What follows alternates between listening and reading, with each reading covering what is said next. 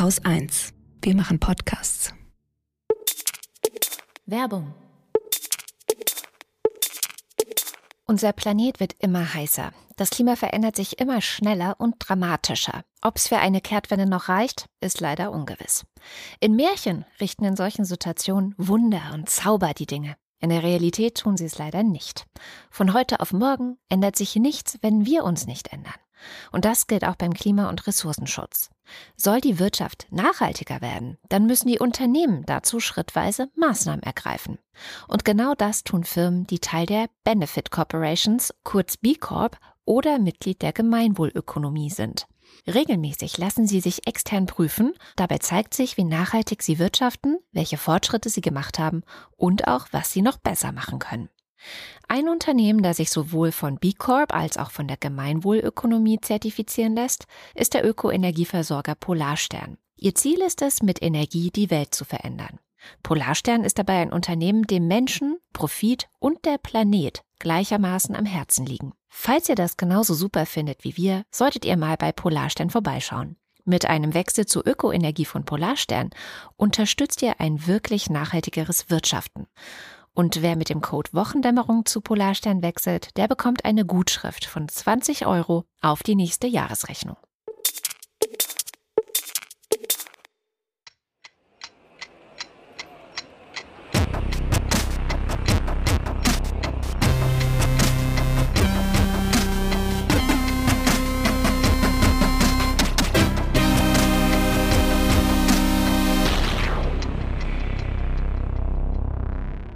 Willkommen zur Wochendämmerung vom ersten März zweitausendvierundzwanzig mit Kiffen, einem Nachtrag zu Transnistrien, Wasser, Scholz und Macron, Twitter, Israel und Hamas, Covid, Zeitbudgets, Abtreibungen, Schamjaf zu Nigeria, Geld, einer guten Nachricht, dem Börsenticker, einem Limerick der Woche, Katrin Rönecke und Holger Klein.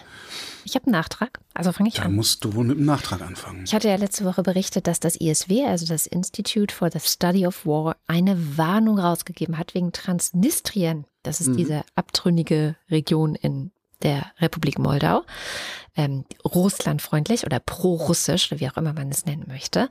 Und da wurde ja gewarnt, dass diese Woche äh, so ein, äh, ein Treffen sein würde, bei dem es eventuell verkünden könnte, ein Referendum zu machen. Das war der Stand letzte Woche. Jetzt diese Woche äh, hat das I S W dann gesagt, nee, wird wohl kein Referendum geben. Äh, mal gucken, was sonst so passiert. Und tatsächlich hat jetzt d- der Kongress der transnistrischen Abgeordneten, heißt es, hat die russische Staatsduma gebeten, ja, es ist so ein doppeldeutiges Wort im Russischen, also um Verteidigung als auch Schutz. Also das Wort, was sie genutzt haben, ist Sashita. Ich hoffe, ich habe das richtig ausgesprochen. Bestimmt. Sashita. Tita, es ist wie ein Borscht, das Zeichen. ähm, deswegen, äh, genau, und es kann eben sowohl Verteidigung als auch Schutz heißen und darum hat Transnistrien eben den Kreml gebeten. So, Russland. Klingt ein bisschen wie Afghanistan damals, neunzehnhundertachtzig. Okay, so weit würde ich jetzt nicht zurück. Gehen. Ähm, ich finde, es klingt ein bisschen wie Ukraine, als dann die äh, russischen oder die, die pro-russischen ähm, abtrünnigen Gebiete der Ukraine eben auch Russland immer um Schutz gebeten haben. Und tatsächlich hat auch der russische Außenminister Sergei Lavrov schon vor zwei Wochen erklärt, er sei besorgt um die russischen Bürger in Transnistrien mhm. und man werde es nicht zulassen, dass sie Opfer eines weiteren westlichen Abenteuers werden. Des weiteren westlichen Abenteuers. Es war ja auch letzte Woche schon dieses Jahr, wir fühlen uns von der NATO bedroht, jada, jada. Und dieser äh, Abgeordnetenkongress hat dann auch westliche Institutionen, zum Beispiel die Vereinten Nationen oder das Europäische Parlament oder die O S Z E, aufgerufen, sie mögen mögliche Verstöße Moldawiens gegen, Zitat, transnistrische Rechte und Freiheiten stoppen. So. Und jetzt mögliche, man, aber welche sind das denn? Haben die das konkret benannt? Nein, natürlich. Oder ist das wieder so eine, ja, so eine, so eine, so, so ein Gequatsche, wie damals auch das, das immer hieß, ja, in der Ostukraine, da darf man nicht mehr Russisch sprechen, ja, so, was ja auch ne? gelogen war. Und der Witz ist ja auch, alle diese ähm, Institutionen, die da angerufen wurden, bis auf eine, aber alle anderen erkennen Transnistrien überhaupt nicht an. Also für naja, gut, die das, das, gehört das, es das, zu das, Moldau, ne? Ja, okay, aber man kann ja trotzdem sagen, wir, wir haben da, wir haben da eine Minderheit, eine, wie auch immer, eine ethnische oder, oder sprachliche Minderheit, und die wird in ihren Rechten eingeschränkt. Also das lässt sich ja durchaus feststellen, wenn es denn diese Einschränkungen gibt. Genau, und die gibt es da ja bisher nicht. Also es gab wohl eine Gesetzesänderung. Das, das Ding ist, Moldau möchte halt gerne äh, Teil der E U werden und ist da in einem Prozess und passt mhm. deswegen zum Beispiel sowas wie Zollbestimmungen an. Und davon fühlen sich jetzt die Leute in Transnistrien irgendwie diskriminiert. Also wer das genauer und ausführlicher lesen will, da verlinke ich nochmal einen Artikel dazu, auch vom I S W. Ähm, aber das ist wohl nur ein vorgeschobenes Argument.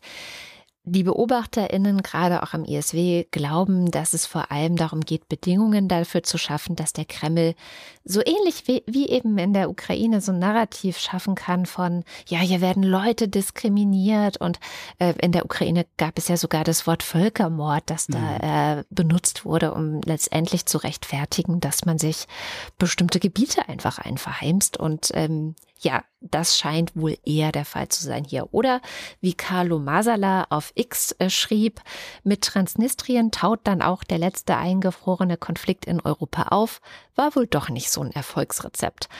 Und das ist ein schlauer Satz, weil ja. er auch nochmal auf den Irrglauben verweist, den wir ja hier in Europa sehr lange gehegt haben, ohne ihn so deutlich auszusprechen, ne? Also einfach nur durch unser Handeln haben wir gezeigt, dass wir daran glauben, dass wir denken, so ein, ach, so ein Frozen-Konflikt, ja, so ein eingefrorener Konflikt, das ist schon okay, damit können wir gut leben, das ja, macht nee, nichts, ja, ja. ne?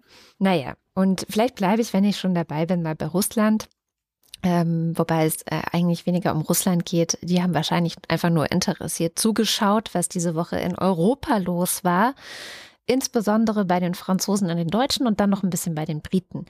Es gab Anfang der Woche eine Ukraine-Konferenz in Paris. Da haben sich die Staatschefs der E U getroffen und haben beraten miteinander. Und am Ende gab es dann ein Statement von Emmanuel Macron noch am Abend. Da sind die anderen gerade nach Hause gefahren.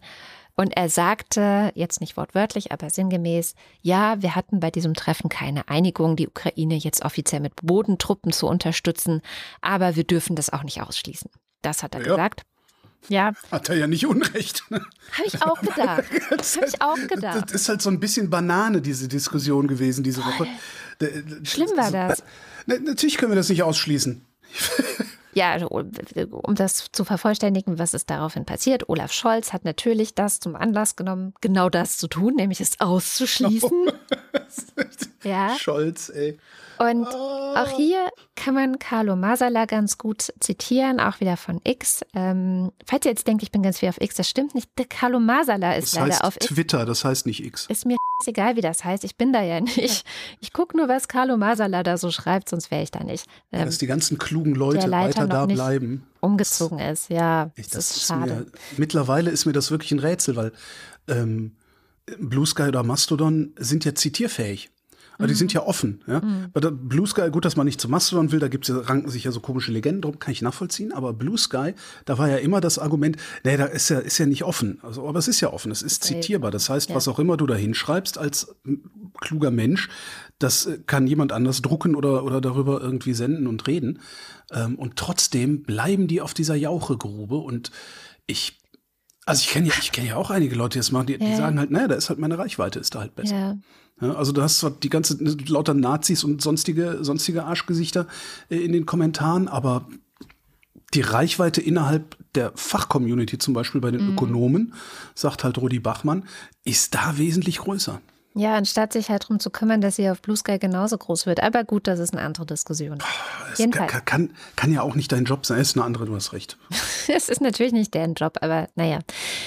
Wenigstens cross-posten könnte der Masala doch, oder? Also egal. Ja, das, das finde ich aber auch, ja. Jedenfalls erklärt er da ganz gut, dass es eben um die Frage der, wie er es nennt, und das ist auch ein Fachbegriff, strategischen Ambiguität geht.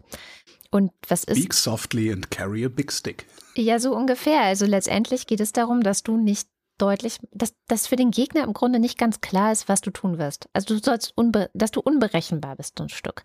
Und was wir die letzten zwei Jahre gemacht haben, ist ja das Gegenteil. Also der Kanzler dieses Landes, Olaf Scholz, hat ja immer nur gesagt, was er auf keinen Fall tun wird. Und hat, ja, damit eigentlich ganz klare Grenzen gezogen und eben nicht war nicht unberechenbar, sondern absolut berechenbar. Und also der war ja sogar doppelt berechenbar. Der hat ja nicht nur gesagt, was er garantiert nicht tun wird, sondern auch gleichzeitig noch diese, diese Angst vom Atomkrieg ja, verbreitet. Genau. Das ist, der genau. hat ja, das ist ja, darum sind ja alle so oder viele so sehr davon überzeugt, dass er eigentlich auf Putins Seiten steht, auch wenn er ist wahrscheinlich nicht, ist, wir wissen es natürlich nicht, aber egal. Ja. Jedenfalls galt das bislang auch für Frankreich, muss man auch sagen. Ne? Und damit hat jetzt Macron gebrochen diese Woche. Und ich vermute mal, das hat er bewusst gemacht. Und der Carlo Masala sagt auch, dass Macron damit letztendlich nur damit aufmerksam macht, dass der Krieg halt dynamisch ist und dass man sich auch mal, wenn eine Position oder eine Art und Weise damit umzugehen nicht mehr funktioniert, dass man sich dann eben auch verändert und vielleicht mal eine andere Strategie versucht. Ja. Und ich bin ein bisschen stolz auf mich, weil das habe ich heute erst bei Masala gelesen, habe es mir aber vorher auch schon gedacht. Also so, weiß nicht mehr, ob ich es jetzt Montagabend oder Dienstag früh gehört habe, aber habe gedacht so, ja, sehr gut, wir müssen mal aufhören, immer zu sagen, was wir auf gar keinen Fall tun, sondern ja, vielleicht auch mal ein bisschen Muskeln spielen lassen und ein bisschen so, hey, laut drüber nachdenken, was wir ja vielleicht tun könnten. Ne? Wobei macht Macron, also Frankreich beteiligt sich ja doch relativ dünn, also gemessen ja. an der Größe Frankreichs, beteiligt es sich ja kaum an, an Hilfen für die Ukraine.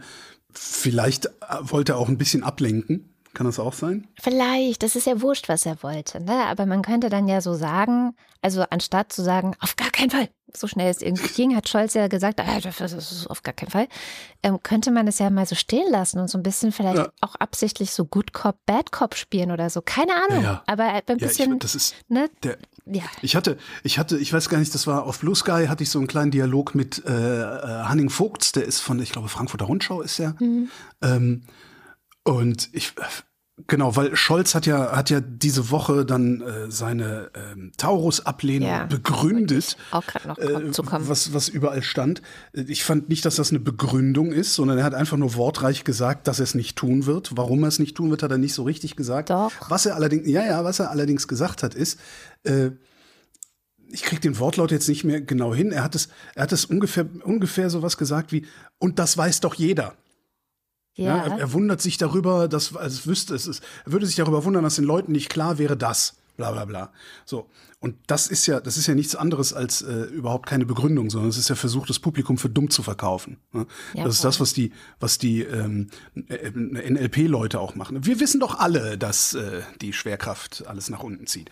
Ne? So, das, und wenn du sagst, dass, ich wundere mich doch sehr darüber, dass es Leute gibt, die noch nicht mitbekommen haben, das, dann heißt das nichts anderes als, ihr seid alle blöd, ich bin der Einzige, der nicht blöd ist. Und ich schrieb das so und sagte, das ist, äh, das ist keine Begründung, sondern der Versuch, das Publikum für dumm zu verkaufen. Und Hanning schrieb, und ich fürchte, der hat recht. Olaf Scholz geht grundsätzlich davon aus, klüger zu sein als alle anderen. Mm. Und genau das ist sein Problem. Mm, das kann gut sein. Jedenfalls, ja. also das Ding ist, dass er dann mit dieser ganzen Taurus-Geschichte, das, das ist ja noch viel schlimmer. Ähm, diese ganze Taurus-Geschichte, da hat er ja dann mit seinem Hauptargument, also er hat es ja schon versucht zu begründen, es bräuchte dann irgendwie Bundeswehrsoldaten zur Steuerung dieser Systeme und damit würde dann Deutschland indirekt Kriegspartei. Wo auch Carlo Masala sagt, sowas wie eine indirekte Kriegspartei gibt es überhaupt nicht. Ja, aber gut, vielleicht ist es halt ein rein politischer Begriff.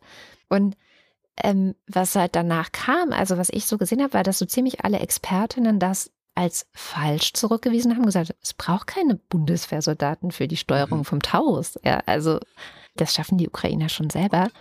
Haben, haben die Briten, haben die Briten nicht ja, ja, so, pass auf. Personal in der Ukraine? Das ist das, was Scholz halt mit diesem ganzen Ding auch noch mitgemacht hat, nämlich die Briten mit reinzuziehen. Ich zitiere ihn. Okay. Was an Zielsteuerung und an Begleitung der Zielsteuerung von Seiten der Briten und Franzosen gemacht wird, kann in Deutschland nicht gemacht werden. Und weiter, das, was andere Länder machen, die andere Traditionen und andere Verfassungsinstitutionen haben, ist etwas, was wir jedenfalls in gleicher Weise nicht tun können. Ja, aber das ist doch keine und Begründung. Das ja, ist doch, was ab, er da sagt, ist, das haben wir noch nie so gemacht. Das ist, was er sagt, ist doch kein Grund für nix. Das haben wir noch nie so gemacht. Da ist er ja dann wieder bei diesen, es bräuchte dann Bundeswehrsoldaten. So. Und, und? Und was er da so ins Spiel bringt, ist, dass die Franzosen und die Briten ihre Marschflugkörper, die sie der Ukraine ja tatsächlich liefern, ähm, und dieses, er bringt dieses Gerücht, was du gerade auch gesagt hast, dass die Briten dafür Personal in der Ukraine hätten, ins Spiel. Ich dachte, die hätten für ganz andere Sachen Personal in der Ukraine. Tatsächlich war mir überhaupt nicht. Was auch immer, ja, ja. Offiziell haben die da gar nichts. Okay. So, und deswegen ist Großbritannien jetzt auch ziemlich irritiert, wie man so schön sagt, auf diplomatisch, ja. weil man dort jetzt das Gefühl hat, dass Deutschland alle anderen entblößt und mit den Fingern auf sie zeigt, um zu rechtfertigen, nichts zu tun. Oder wie Tobias Elwood, das ist äh, der ehemalige Chef des Verteidigungsausschusses im britischen Parlament, sagte, dies ist ein eklatanter Missbrauch von Geheimdienstinformationen, der absichtlich darauf abzielt, von der Zurückhaltung Deutschlands, die Ukraine mit einem eigenen Landstreckenraketensystem auszurüsten, abzulenken. Und das und, ist für mich der Schlusssatz zu dem allen. Und, und es ist keine Begründung. Ja, natürlich nicht. Scholz hat überhaupt gar nichts begründet. Die Begründung, die dahinter steht, wenn, wenn Scholz gesagt hätte, ich habe Angst davor, darum will ich das nicht und ich bin der Bundeskanzler, Pech gehabt, Leute. Das ist eine Begründung. Aber nicht, das haben wir noch nie so gemacht. Deutschland hat andere Traditionen. Äh, das, das kann nicht sein, dass Deutschland das macht. Warum nicht? Warum nicht? Weil mein, weil mein Opa, die Generation meines Großvaters, den Zweiten Weltkrieg angefangen hat? Aber jetzt probierst du ja sein Argument, dass er behauptet, dafür bräuchte es Bundeswehrsoldaten.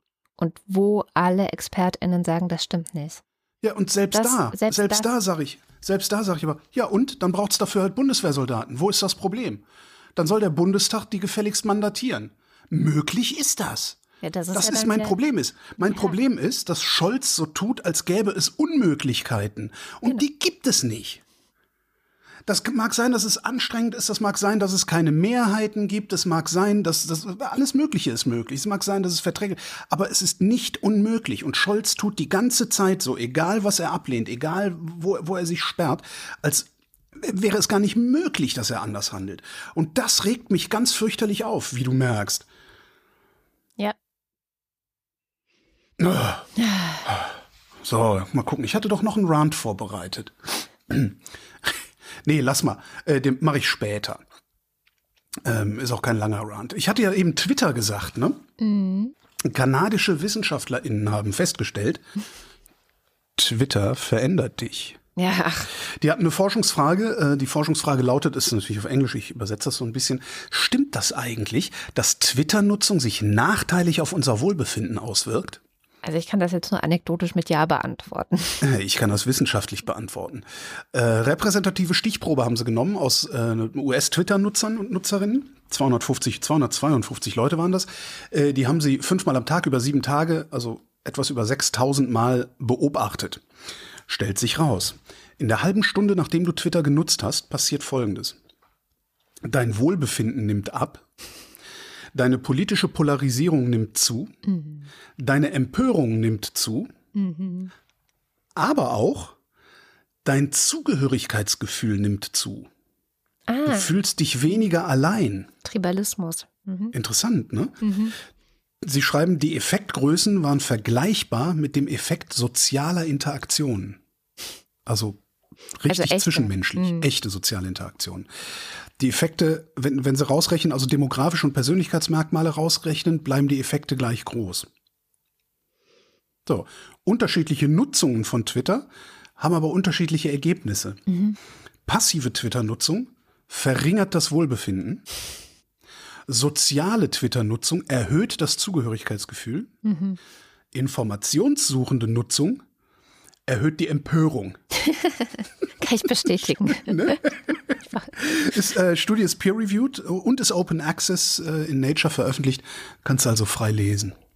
Ich bin so froh, dass ich da sonst, also es sei denn halt, ich will mir eine Meinung bilden zu sowas wie jetzt hier, ne, die, die ganze Debatte um Scholz und Taurus ja. und weiß ich nicht. Dann gucke ich halt wirklich gern bei Carlo Masala, weil der ja. trotz des Empörmediums, auf dem er da schreibt, so eine lakonische Distanz weiterhin hat und so ein, ja. das mag ich ganz gern. Mein Problem mit Twitter ist halt, ich habe Twitter, also ich habe das ja lange sehr intensiv gemacht. Ich war ja eine Zeit lang riesengroß auf Twitter, hm. bis dann irgendwer, also bis dann alle kamen. Der Benefit von Twitter für mich war so gut wie nie das Ausgangsposting, auf das es dann Replies gab, sondern die Replies selbst. Ja. Wenn Masala was Interessantes schreibt, dann sind die interessanten Sachen das, was, was die anderen Expertinnen und Experten, auch Laien, die sich mit, mit den Sachen auskennen, darauf replyen und ja, diskutieren. Klar. Und diese Replies und diese Diskussionen, also die Threads, die, die sich da gebildet haben, das war für mich immer der große Wert an Twitter. Ja klar, das, das ist komplett zerstört. Ja. Und das ist halt komplett kaputt, weil da sind nur noch irgendwelche Nazis unterwegs und, und irgendwelche ja, und die Blauhaken ganz oben und das sind auch ja. meistens nicht so die tollsten, ehrlich ja, gesagt. Oft nicht, oft nicht die hellsten auf der Kerze, äh, die hellsten, die hellsten Jetzt Torben nicht alle über einen Kamm scheren, aber oft.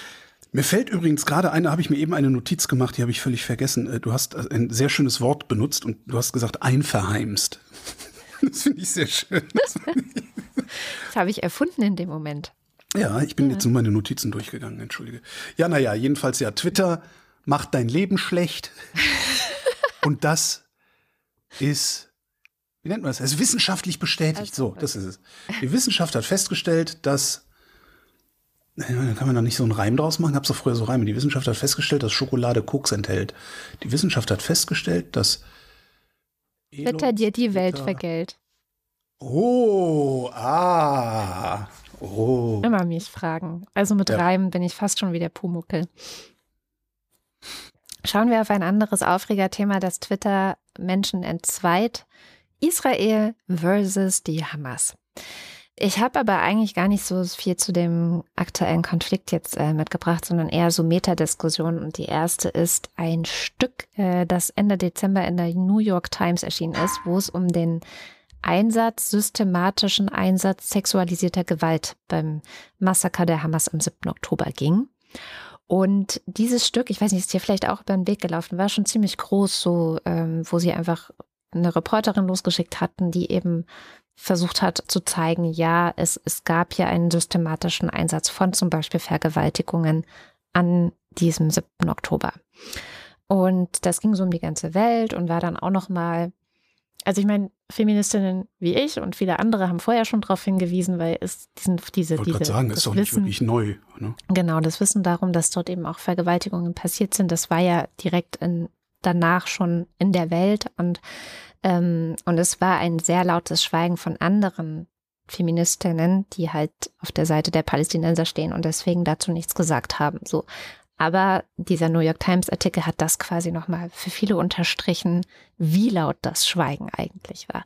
Mhm. Jetzt steht dieser Artikel sehr in der Kritik. The Intercept hat nämlich mit verschiedenen Leuten und dabei sind auch Insider aus der New York Times selbst dabei gesprochen und einen Podcast übersetzt, der auf Hebräisch erschienen ist, wo die leitende Reporterin Anat Schwarz selbst mehrere Zugeständnisse macht, dass sie ihre Aussagen in diesem großen Artikel eigentlich nicht durch genug Zeugen und nicht durch genug Quellen belegen kann. Wow. Weil der Standard der New York Times ist, es braucht immer mindestens zwei Quellen für eine Behauptung. Und da sagt sie selber, dass sie hat einfach gar niemanden so richtig finden können. So, ja.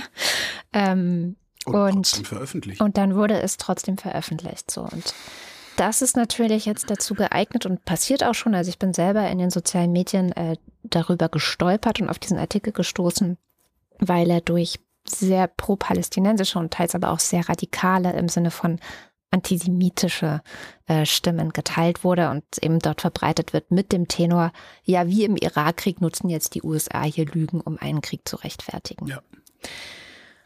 Ja, und das ist heute Morgen also gerade so am Hochkochen gewesen. Das ähm, wird sich wahrscheinlich noch schön übers Wochenende entfalten. Und das gießt natürlich krass Öl in das Feuer, was ja so ziemlich das Letzte ist, ähm, was dieser Konflikt momentan braucht. Auch was, was der Journalismus momentan braucht. Also weil, das, ich meine, man ist da ja angewiesen auf, auf Wahrhaftigkeit. Ja. Und je mehr du weglässt, je mehr du dir zusammenspinnst, weil es plausibel erscheint, und desto weniger wahrhaftig bist du. Und dann hast du den Salat. Interessanterweise auch Thema im Übermedien-Podcast diese Woche. Da ja, geht es dann um Ukraine-Berichterstattung, mhm. wo natürlich auch viel weggelassen wird. Mhm. Ja, ja, und jetzt die New York Times untersucht den Fall. Da muss man die Ergebnisse erstmal abwarten. Aber das, ja. was die Interceptor dargelegt hat, also das ist ein ellenlanger Artikel und also für mich sieht es schon so aus, als hätten die sonstigen journalistischen Standards der New York Times hier nicht stattgefunden. Und mhm. das muss man vielleicht an der Stelle auch mal sagen. Diese Standards sind sehr, sehr viel höher als vieles, vieles, was sonst in der Welt unterwegs ist. Ja? Also interessanterweise hat, hat Moritz Gartmann, mit dem ich gesprochen habe für, für einen Übermedien-Podcast, äh, genau die New York Times gelobt. Eben. Für eine Geschichte, total. Die sie aus der Ukraine gemacht haben. Ja, total. Jetzt Und ist das das Gegenteil, was du beschreibst? Ja, aber umso wichtiger ist es, die untersuchen das jetzt, weil die müssen das auch wirklich aufklären, um ihre Glaubwürdigkeit zu retten, weil sie sind wirklich eine Instanz und eine wichtige. Hast du mitbekommen, das ging, äh, kennst du dieses äh, neun sieben zwei Magazin? Ja, ja, ja. Das, das sind ja irgendwie, ich weiß gar nicht so genau, wer die sind. Das ist, glaube ich, hauptsächlich, hauptsächlich Berichte aus den besetzten Gebieten. Genau. Also, aber, aber das ist, scheinen mir äh, unabhängige Journalisten zu sein, die da berichten, so unabhängig man vielleicht auch sein kann, wenn man da unten mhm. äh, lebt und äh, tatsächlich auch auf die, auf, letztlich auch auf das Wohlwollen einer Terrororganisation angewiesen ist, die dann Landstrich regiert. Egal. Ähm, Im neun sieben zwei Magazin gab es gab's nämlich einen Artikel äh, über massenhafte Plünderungen mhm. durch israelische Soldaten ja. in Gaza. Ist ja auch Thema die Woche, ja. Ja, hast du mitge... Okay. Ich tue es mal in die Shownotes. Also ich, ich, äh, ja, beziehungsweise da gibt es ja gerade auch so Streik, nicht nur Plünderungen, sondern auch, ähm, es gab ja irgendwie so eine, also die israelische Armee sagt Massenpanik bei Verteilung von Hilfsgütern und die palästinensische Seite sagt, nee, also die israelische Armee hat einfach auf Leute geschossen. Also da ist auch wieder, also es ist wahnsinnig, ich sage ja, es ist gerade äh, wahnsinnig am Kochen und da jetzt irgendwie immer noch weiter Öl reinzugießen, das ist, ja, also es macht mir schon Sorgen. Und eine andere Geschichte, auch so ein Meta-Ding, war dieser sogenannte Skandal rund um die Berlinale. Und wahrscheinlich könnte man eine ganze Sendung nur dazu machen.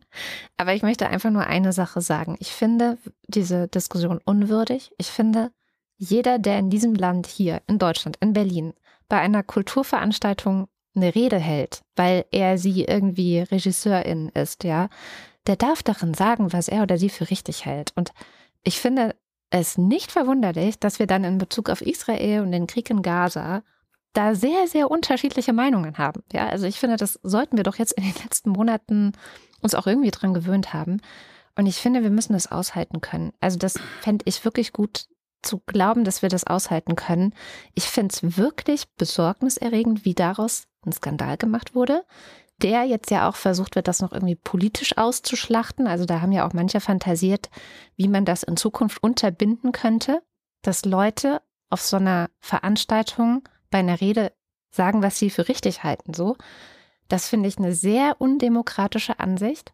Also auch wirklich so mit das Undemokratischste, was ich seit längerem gehört oder gelesen habe. Also das letzte Mal war, zumindest in meiner Erinnerung, da ging es darum, als Rezo vor der Europawahl, vor der letzten so ein Video gemacht hat, die Zerstörung der C D U und dann Leute aus der C D U drüber fantasiert haben, ob man sowas verhindern könnte in Zukunft, dass solche Videos gemacht ähm, werden. Ja. Ich, ich habe das nur am Rande mitgekriegt ja. mit der Berlinale.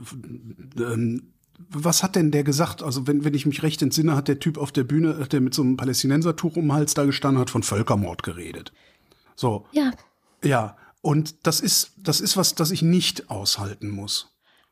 Der, der, also ich finde das eine Unverschämtheit, ja? so ein Forum zu nutzen und dann seine eigene Realität daraus zu hauen. Das ist kein Völkermord. Ja. So. Das mag sein, dass es für ihn so aussieht wie Eben. einer. Das mag alles Mögliche. Ja? Das, das kann man dann aber auch sauber formulieren. Ich finde es völlig in Ordnung, dass sich jemand hinstellt und anderer Meinung ist als ich. Ja? Finde ich, habe ich überhaupt kein Problem mit. Aber wenn er sich da hinstellt und andere Fakten erzählt, dann finde ich eben nicht mehr, dass wir das aushalten müssen. Ja? Was ich, was ich dann aber, was ich aber dann viel schlimmer finde, ist, dass da ein Publikum sitzt, das das hinnimmt. Und anscheinend ist das komplette Publikum der festen Überzeugung, dass Israel in Gaza einen Völkermord begeht. Das find, und das, das finde ich tatsächlich skandalös. Dass da nicht ein einziger Mensch sitzt, vielleicht haben wir alle nicht zugehört, könnte ja auch sein, aber dass da nicht ein einziger sitzt und ruft, pfui! Ja. Ja, gut, ja? sowas, ne? Also, das ist das Mindeste, was ich erwarte. Das ist jetzt schon mir viel zu sehr ins Detail. Mir ging es, vielleicht hast du das gemerkt, total ums Prinzip. Also wirklich ums Prinzip. Und ich finde auch, hm. dass es okay ist, dass sich da einer hinstellt und das sagt, auch wenn ich komplett anderer Meinung bin und das auch falsch finde und das auch, ich finde das auch antisemitisch an der Stelle. Ich finde diesen Genozidvorwurf antisemitisch tendenziell. Hm. Aber, aber wie, wie weit, wie weit darf ich denn dann gehen an so einer, Sch- also was muss man denn aussagen? Darf ich mich jetzt als nächstes dahinstellen und verkünden, die Juden seien unser Unglück? Irgendwo muss doch eine Grenze sein. Also zum Beispiel dieser Genozidvorwurf wird ja auch gerade offiziell am Internationalen Gerichtshof untersucht. Also die haben den erstmal ernst genommen. Insofern ist der nicht völlig Banane. Und vielleicht ist es dann auch okay, wenn jemand sagt, ich sehe das so, ich, ich finde, dass das so ist. Aber ich will überhaupt nicht in diese Richtung gehen, zu diskutieren, ob das Genozid ist oder nicht. Das meine mhm. ich ja nicht. Sondern ich, wohin ich gehen will, ist zu... Es gibt einen Text äh, in Haaretz, der erschienen ist diese Woche. Da geht es um einen, ich glaube nicht diesen Regisseur, sondern ein anderer Betroffener. Ähm, der hat einen Film gedreht, der spielt auch äh, dort. Und der hat in seiner Rede halt gesagt, ähm, in zwei Tagen werden wir in ein Land zurückkehren, in dem wir nicht gleich sind. Und er hat einen Waffenstillstand gefordert. So. Und der erlebt jetzt zum Beispiel auch einen wahnsinnigen Shitstorm, weil eben um dieses Berlinale-Ding so ein Riesenskandal entstanden ist, weil, weil das alles so krass aufgeheizt ist. Und ich habe mehr und mehr das Gefühl, dass wir wirklich aufpassen müssen, was du gerade über Twitter gesagt hast, dass uns das nicht in der realen Welt auch passiert, dass wir nicht so eine Vertwitterisierung unserer ganz normalen Welt haben. Und da für mich gehört die Berlinale tatsächlich da, da dazu. Ja, aber die haben wir ja längst. Ja, also eben. Da, da sind wir ja längst. Da musst du dir nur mal angucken, was Politiker, äh, ich sag mal, rechts, rechts von den Grünen unternehmen. Also Teile der S P D, die komplette F D P, die komplette C D U, die komplette C S U, die Freien Wähler. Das ist ja, also das ist, die machen ja nur noch Populismus. Und das ist ja letztendlich das, was da passiert auf Twitter. Das ist ja ein Populismus im Kleinen. Genau, und ich glaube halt, dass es eine Skandalisierung gab dessen. Also ich finde es Nochmal, ich finde es mehr oder weniger erwartbar, dass solche Reden gehalten werden bei so einer Veranstaltung, weil wenn man ein bisschen diese Kulturszene kennt und vor allem auch die internationale, es ist ein internationales Festival, wenn du dich international mhm. umschaust, wie die Leute gerade ticken und denken in Bezug auf diesen Krieg, ist es total, für mich total erwartbar. Und ich kann dann, ich, ich sitze dann da und denke, ja, ärgert mich, aber wir müssen wohl noch ein bisschen mehr diskutieren über das ganze Thema und noch ein bisschen mehr aufeinander eingehen, aber wir tun das Gegenteil mit solchen Skandalisierungen. Wir reden gar nicht mehr miteinander, wir äh, sorgen dafür, dass Leute, die sowas sagen wie dieser ähm, Typ, der jetzt in Haaretz darüber gesprochen hat, was ich, also in dem Fall jetzt, in diesem einen Fall sehe ich das nicht als antisemitisch an. Ähm, damit meine ich jetzt nicht diese Genozidaussage. Ähm, das, das finde ich wirklich besorgniserregend, dass wir auf so einem Level inzwischen angekommen sind, weil das und wie gesagt, auch diese, diese Forderung quasi, man müsste ausschließen, dass sowas passieren kann, das erinnert mich ein bisschen an, sorry, blöder Vergleich, aber ein anderer kommt mir nicht, China. Ja, und da möchte ich nicht hin. Ich möchte, dass wir das diskutieren und dass wir da im Gespräch auch bleiben, so gut es eben geht. Natürlich muss, und widersprechen, natürlich widersprechen, aber doch nicht. Ist das vielleicht, ist, ist das vielleicht, das würde ja reichen. Ne? Also ja, zu verhindern, dass sowas passieren kann, wie da auf der Berlinale passiert ist. Das, das würde ja schon bedeuten, das würde ja schon bedeuten, dass sich vielleicht mal jemand dahinsetzt, der widerspricht.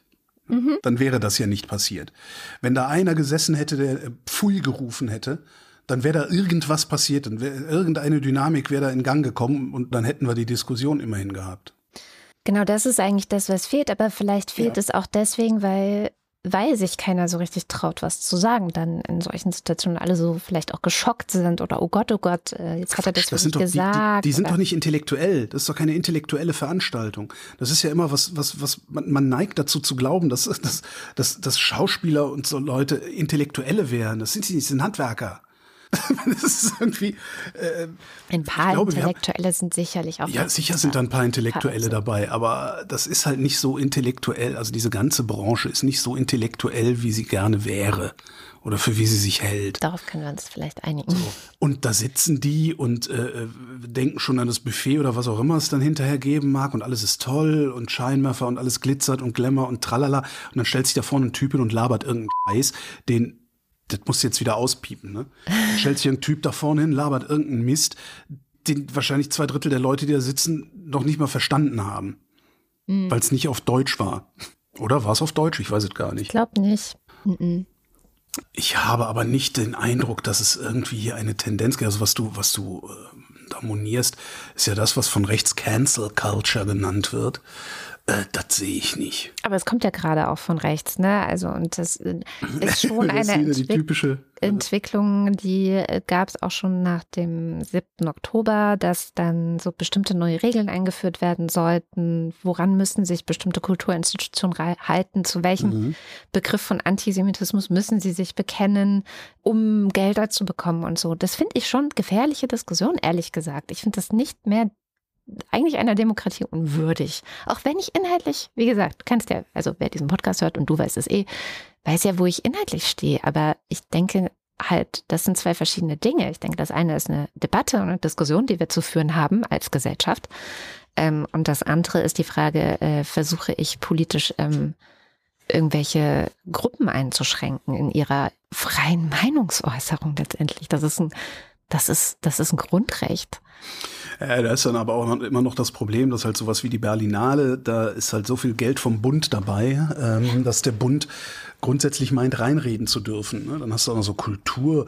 Also das ist ja sowieso was, was ich so ein bisschen bizarr schon immer finde, dass es sowas wie Kulturministerien gibt oder Staatssekretäre für irgendwelchen kulturellen Kram. Ich finde, Kultur sollte mal schön nicht Sache der Politik sein. Mhm. Komm, ich erzähl mal schöne Sachen. Ja.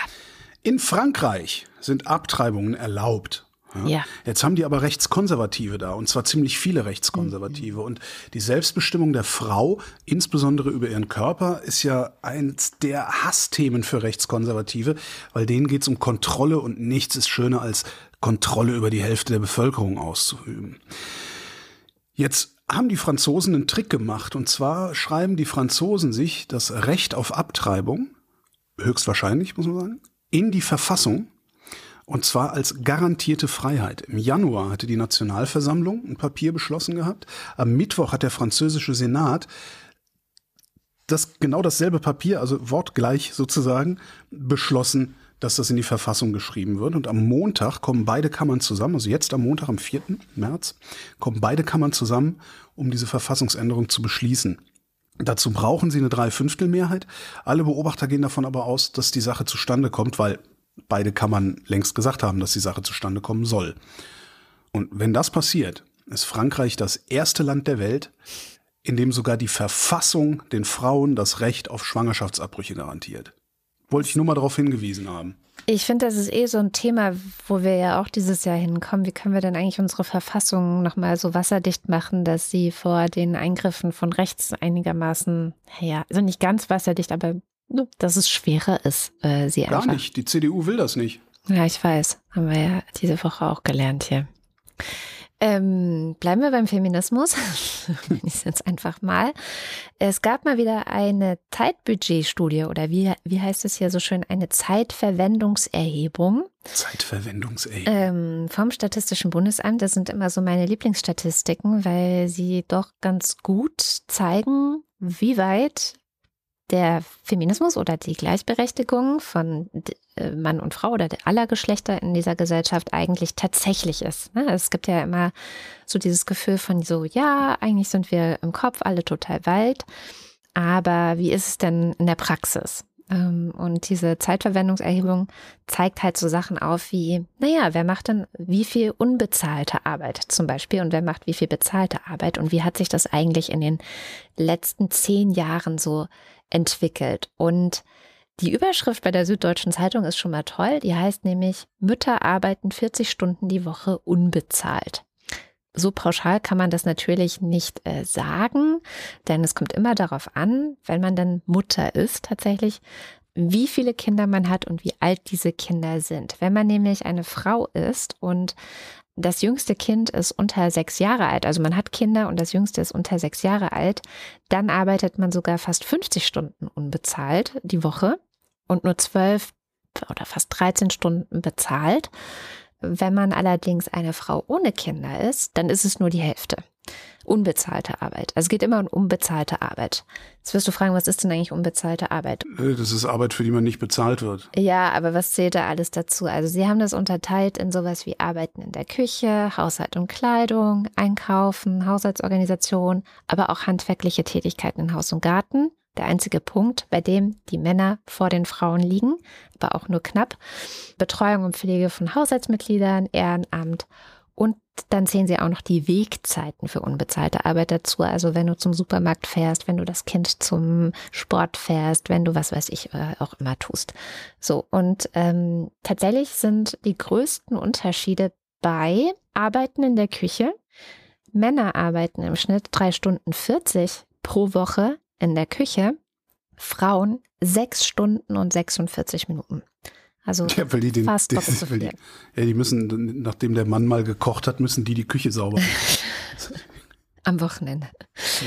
Bei Haushalt und Kleidung ist es noch krasser. Das ist auch was, was Feministinnen schon seit gefühlt wahrscheinlich vierzig, fünfzig Jahren immer wieder einander erzählen. Wer macht denn die Wäsche?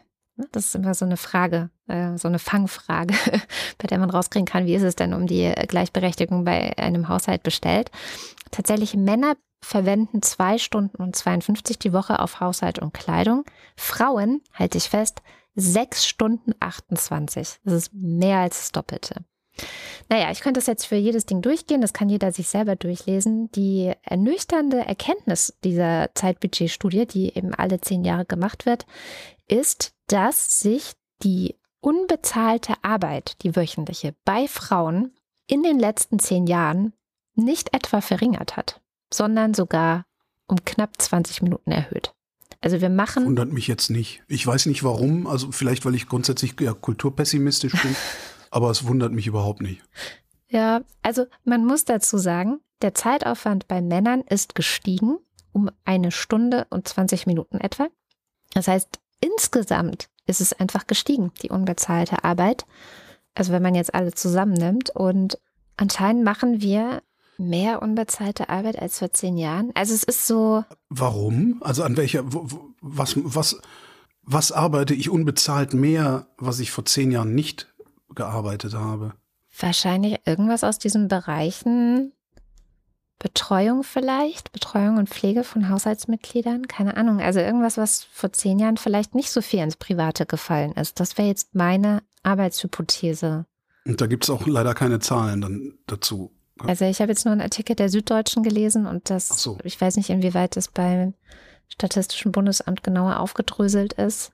Die äh, AutorInnen sagen, dass es teilweise oder vorwiegend auf Nachwirkungen der Corona-Zeit zurückzuführen ist, wo eben dann, ähm, und da gab es ja auch damals schon viele Debatten drüber, also ich verlinke meinen lila Podcast ähm, aus dem Jahr zwanzig zwanzig, wo wirklich es vor allem eben die Frauen waren, die dieses ganze, okay, jetzt müssen die Kinder auch noch zu Hause unterrichtet werden und okay, wir, wie kriegen wir das jetzt alles hier hin, aufgefangen haben. Also bei Männern, die haben zwar auch im Homeoffice gearbeitet, aber so diese ganze Arbeit, die so von der Schule zum Beispiel nach Hause gewandert ist, das haben in erster Linie Frauen aufgefangen. Und ich kann mir gut vorstellen, dass da einiges halt einfach von kleben geblieben ist. Also dass man vielleicht, ne, auch nachdem das Ganze jetzt nicht mehr so ist, sich jetzt mehr um die Schulsachen kümmert. Oder ich weiß es nicht. Also das wäre jetzt eine Hypothese, die ich hätte. Das ist ein Arbeitsauftrag an den äh, Faktencheck. Und ich habe den Verdacht, man kann das da rauspopeln. Ah, ja. Okay.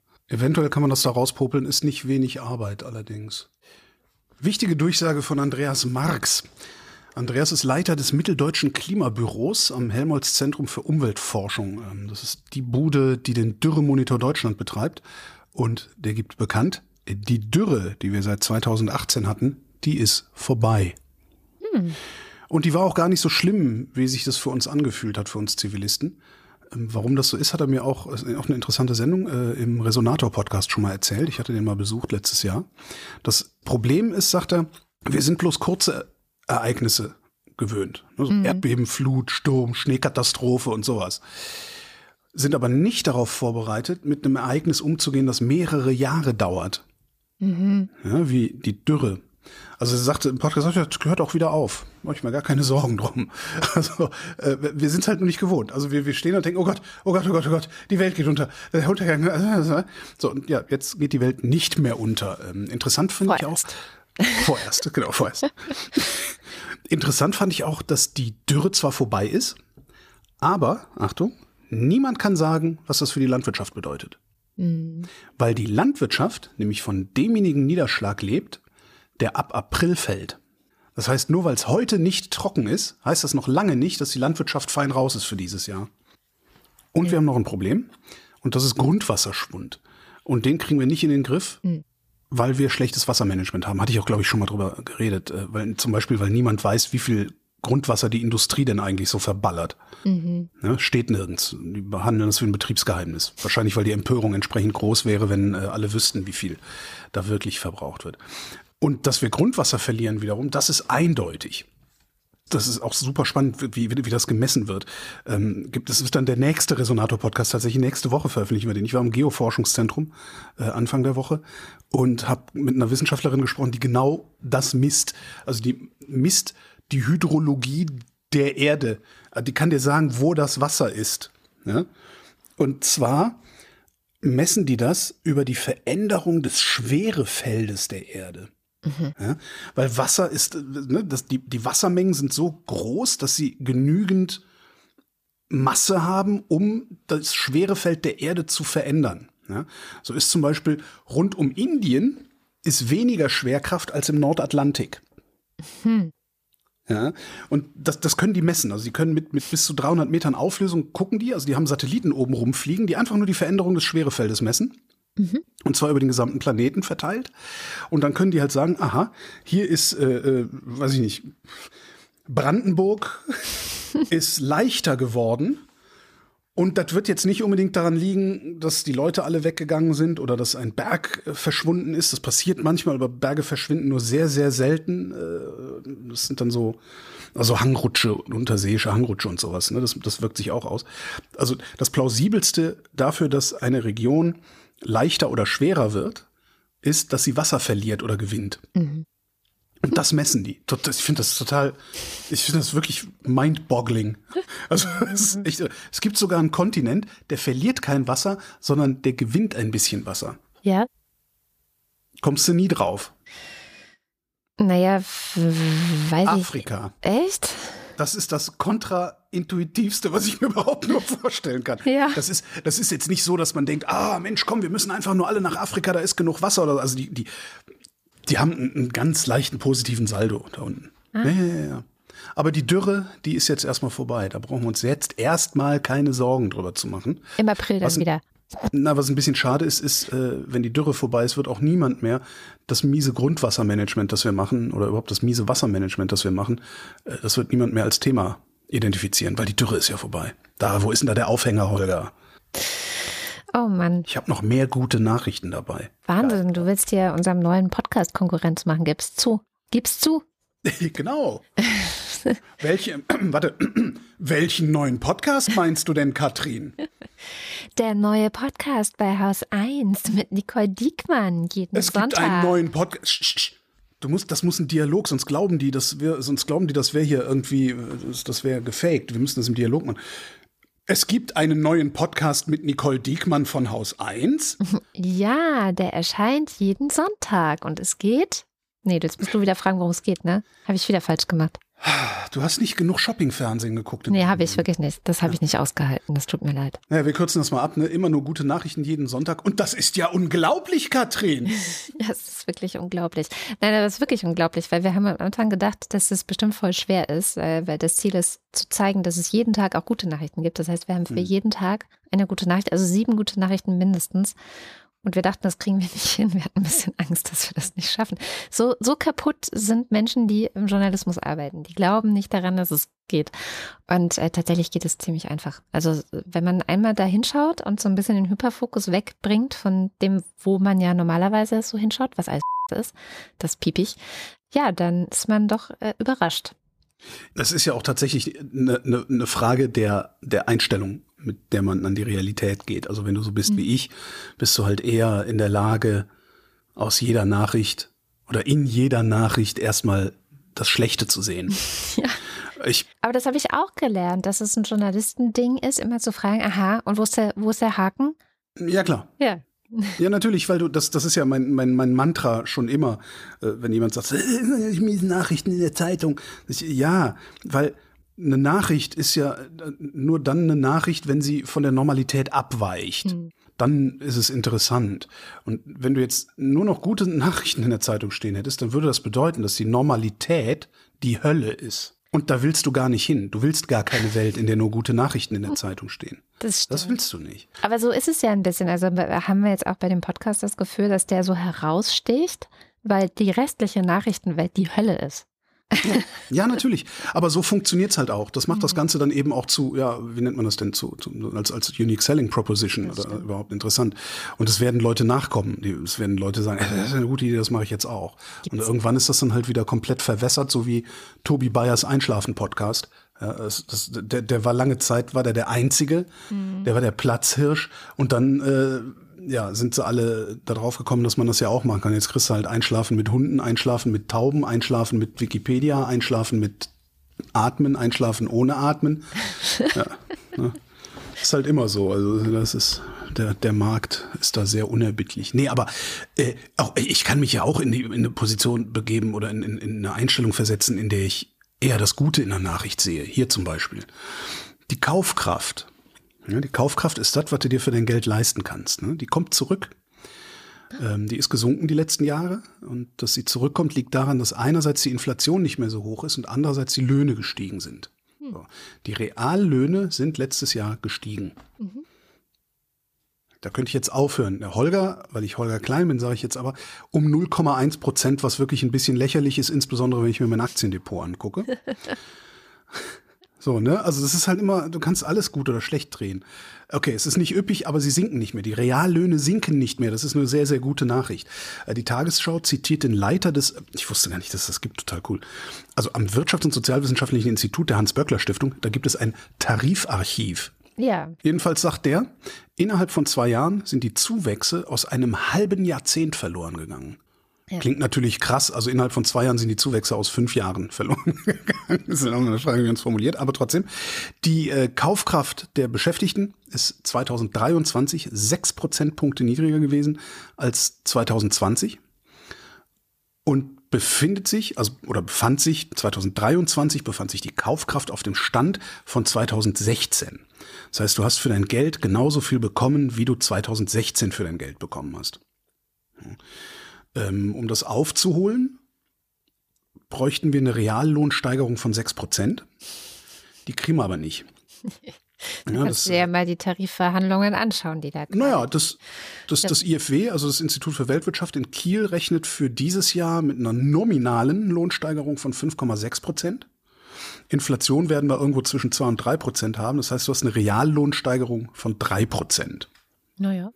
So, und das I F W wird zitiert mit, wenn unsere prognostizierte Reallohnsteigerung von drei Prozent eintritt, hätten wir zumindest wieder das Niveau von zweitausendneunzehn erreicht, also vor der Corona- und der Energiekrise. Das wäre doch mal was. Ja. Hier. Naja, ja, ja, auf eine Art. Ne? Eigentlich würde ich mir ja Gewerkschaften wünschen, die äh, den Arbeitgebern die Hodenpresse anlegen ähm, und vielleicht mal die Aktionäre blechen lassen. Ich meine, das ist ja schon diese Diskrepanz zwischen, zwischen der Entwicklung meines Aktiendepots und der Entwicklung der Reallöhne. Das ist ja, also mir fehlt ein Adjektiv, um zu, zu beschreiben, wie, also das ist eigentlich, das, ist, das geht nicht. Ja. Das ist unwürdig. Und überhaupt auch diese ganzen, diese ganzen Rettungsgeschichten. Der Staat muss hier einspringen, der Staat muss da einspringen und hinterher kriegst du dann als Aktionär trotzdem deine Kohle. Ich bin ja. als Aktionär, aber ich bin Eigentümer. Ich bin Eigentümer des Unternehmens. Wenn es dem Unternehmen schlecht geht, dann muss erstmal ich bluten und nicht der Staat. Ja, das ist schon äh, hart. Das ist eben auch interessanterweise, und jetzt schweife ich sehr weit ab, mein Problem, mein einziges Problem sogar mit dieser Idee von der Aktienrente. Das wird den Staat noch stärker dazu zwingen, marode Aktiengesellschaften zu stützen. Stimmt. Das ist aber ein großes Problem eigentlich. Das ist ein Riesenproblem. Mhm. Jetzt ist natürlich, wenn du so einen Staatsfonds hast, der äh, stabilisierend investiert, der investiert natürlich nicht nur in Deutschland. Aber wenn er in Deutschland investiert ist und B A S F jammert rum, dann wird der Staat B A S F retten für die Renten. Und so Typen wie Lindner können sich dann hinstellen und können äh, sich auf die Schulter klopfen und sagen, aha, aber guck mal, wir mussten die Rente überhaupt nicht mit Steuern bezuschussen. Nee, die drei Milliarden habt ihr der Wirtschaft gegeben. Oh, jetzt habe ich wieder eine schlechte Nachricht draus gemacht. Soll ich noch schnell eine gute Nachricht erzählen? Nee, jetzt muss man Schamjab ran. Die dürfen wir hier nicht unterschlagen. Die ist ein wichtiger Bestandteil. Mit der schauen wir mal ein bisschen über den ganzen Tellerrand hinaus. Und zwar diese Woche nach Nigeria. In Nigeria gibt es ja schon sehr, sehr lange das Problem, dass die Firma Shell mhm. dort Onshore-Öl fördert und damit eine riesige Umweltkatastrophe angerichtet hat und anrichtet. Jetzt will sich Shell tatsächlich aus der ähm, Ölförderung im Niger-Delta dort in Nigeria zurückziehen. Was? Ja. Und? Das muss doch ein Trick sein. Ja, genau. Und was da genau der Trick ist, ähm, das erklärt uns jetzt die Scham. Ja, es geht darum, dass eine Forschungsgruppe ähm, den, das britische Ölunternehmen Shell so richtig an den Pranger gestellt hat. Ähm, es geht um einen kürzlich veröffentlichten Bericht von SOMO, ähm, auch genannt Center for Research on Multinational Corporations. Es ist so eine Forschungsgruppe, die ist unabhängig, gemeinnützig und hat sich auf die Fahne geschrieben zu Themen wie Unternehmensverantwortung, Menschenrechte, soziale Gerechtigkeit, Umweltschutz und so. Ähm, multinationale Unternehmen eben kritisch zu beleuchten. Und sie haben sich Shell genauer angeguckt und werfen dem Ölunternehmen vor, sich aus dem Niger-Delta zurückziehen zu wollen, ohne jegliche Verantwortung für die Umweltverschmutzung und, naja, auch die sichere Stilllegung von ihren Ölinfrastrukturen zu übernehmen. Konkret sagen sie, Shell hat da jahrelang genau in dieser Region Öl gefördert, dabei eine ziemliche Sauerei hinterlassen und jetzt, wo es ums Aufräumen geht, wollen sie sich aus dem Staub machen. Und es geht auch darum, dass Shell für die Stilllegung dieser alten Ölanlagen, die sie hatten, eben zahlen soll. Aber irgendwie ist gerade nicht klar, ob die davon schon Geld zur Seite gelegt haben oder nicht. Und ich weiß nicht, wie viele hier schon mal Ölanlagen stillgelegt haben, aber wenn man eine Ölanlage schließt, also ja, eben sie stilllegt, ist das ziemlich aufwendig und es muss echt sorgfältig passieren, damit die Umwelt nicht leidet und eben so alles sicher ist. Vor allem braucht man dafür Geld. Genau, aber die ForscherInnen von SOMO, die sagen, es sei gerade völlig unklar, ob Shell hierfür überhaupt Geld beiseite gelegt hat oder nicht. Zumindest sehe es anscheinend nicht danach aus momentan. Shell behauptet auf der anderen Seite, die meisten Umweltschäden, ähm, die kämen von Öldiebstahl und Sabotage, aber ja, eigentlich ist das eh sowieso egal, weil nach nigerianischem Recht müssen sie trotzdem für die Reinigung aufkommen, egal wie es passiert ist. Shell zieht sich derzeit immer mehr aus dieser Region zurück und sagt eben, das machen wir nicht, damit wir unserer Verantwortung entkommen, sondern das ist einfach so Teil von einem größeren Plan. Und wir wollen nämlich, dass lokale Firmen in Nigeria mehr Verantwortung übernehmen sollen.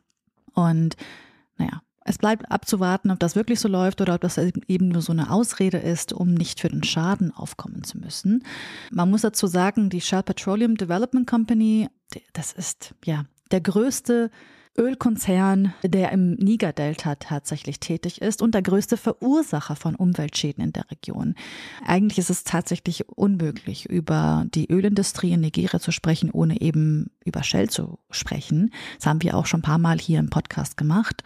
Das Unternehmen hat mehrere Milliarden U S-Dollar verdient, während die einheimische Bevölkerung in Armut lebt, ihr Land durch die Ölförderung verseucht ist und ähm, ja und ihre Mensch- Menschenrechte immer wieder verletzt werden.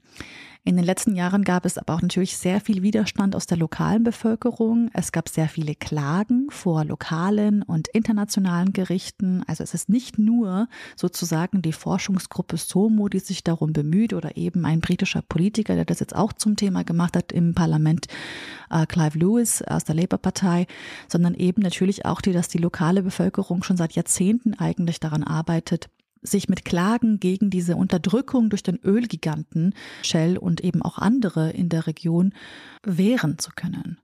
Und das teilweise auch schon mit Erfolg. Also sie haben auch schon einige Erfolge gehabt vor lokalen und internationalen Gerichten. Und das kann natürlich mitunter einer der Gründe sein, weswegen eben Shell gerade versucht, seine Geschäfte in der Region zu veräußern, beziehungsweise nur noch Offshore-Förderung zu betreiben, um sich eben äh, in der Region nicht noch in weiteren Prozessen verantworten zu müssen. Und genau da gucken gerade richtig viele kritisch hin. Also mehrere Nichtregierungsorganisationen, Mitglieder verschiedener Gemeinden in der, in der Niger-Delta-Region, dass eben Shell das nicht ohne weiteres machen kann. Dass es eben Verpflichtungen gibt, dass sie, sie, dass sie eben diesen Verpflichtungen nachkommen müssen. Und für diese ganzen andauernden Rechtsverletzungen über die, über die letzten Jahrzehnte, also für die Umweltverschmutzung, eben Entschädigung zahlen müssen. Also das ist auf jeden Fall nicht das Ende des Weges, also wir sind nicht am Ende des Weges angekommen, was Shell in Nigeria angeht. Ganz im Gegenteil, dem Konzern drohen verschiedene weitere Klagen zusätzlich zu den Klagen, die sie gerade eben ähm, haben. Und ich glaube, hier ist auch ein sehr, ja, es ist auch Potenzial für eine sehr wichtige Debatte. Weil was passiert denn, wenn Shell sich aus dem Niger-Delta einfach so ohne weiteres zurückziehen kann, ohne für irgendetwas aufzukommen? Das könnte natürlich ein Beispiel für andere multinationale Unternehmen sein, die im ja, sogenannten globalen Süden operieren und vielleicht auch versuchen wollen, ihrer Verantwortung für Umweltzerstörung eben auszuweichen. Was passiert dann mit den Gemeinden und was passiert mit der Gerechtigkeit? Das ist jetzt nicht, was ich mit Trick meinte, weil das Konzerne sich ihrer gesellschaftlichen Verantwortung zu entziehen versuchen, das ist ja völlig normal. Also ich, da finde ich ja eher die Nachricht, um dabei zu bleiben, da finde ich, finde ich eher die Nachricht, wenn ein Konzern freiwillig einfach zahlen würde und sagen, okay, wir haben hier viel kaputt gemacht, aber wir haben auch viel Geld verdient, hier, wir beteiligen euch jetzt daran. Das wäre ja die Nachricht. Mit Trick meinte ich viel eher, was wird Shell unternehmen, um weiter explorieren und Geld verdienen zu können da unten? Oder gehen die nicht, das, das wäre wirklich mal interessant, gehen die nicht mehr davon aus, dass es da noch Geld zu verdienen gibt? Also warum zieht Shell sich überhaupt zurück? Ich kaufe denen das nicht ab. Also ich, wirklich nicht. Also gründen die jetzt irgendwie eine Tochterfirma, Scholl, und die machen dann da irgendwie weiter oder was? Oder ist das, ist das leer gepumpt? Kann auch nicht sein. Ich weiß nicht, ob es vielleicht einfach doch zu viele Proteste gab. Und meinst du nicht, dass die Wirtschaft sich doch tatsächlich langsam umbaut in Richtung nein. Fossil lohnt sich nicht mehr? Ja, aber nein. Wir werden weiter Fossile verbrennen. Also die, du musst dir nur mal angucken, was für politische Entscheidungen sowohl in der Bundesrepublik als auch auf E U-Ebene, also weltweit für politische Entscheidungen getroffen werden. Das Das wird einfach weiter äh, verbrannt werden und vor allen Dingen, wo wir ja nie hingucken, wirklich, ist die petrochemische Industrie. Ja, unsere Seifen, unsere Medikamente, unsere Verpackungen, äh, vermutlich fünfzig Prozent der Alltagsgegenstände, mit denen wir umgeben sind, ist alles erdölbasiert. Das heißt, das Zeug wird weiter gefördert, das wird weiter verarbeitet werden, das wird weiter ein Geschäft sein. Vielleicht nicht mehr so ein geiles Geschäft wie in den letzten achtzig Jahren, wo wir alle wie die Bescheuerten mit Autos und Flugzeugen unterwegs waren. Aber das kaufe ich denen nicht ab. Das, nee, das kann ich, das schaffe ich nicht. Das schaffe ich. Das ist mir intellektuell nicht möglich.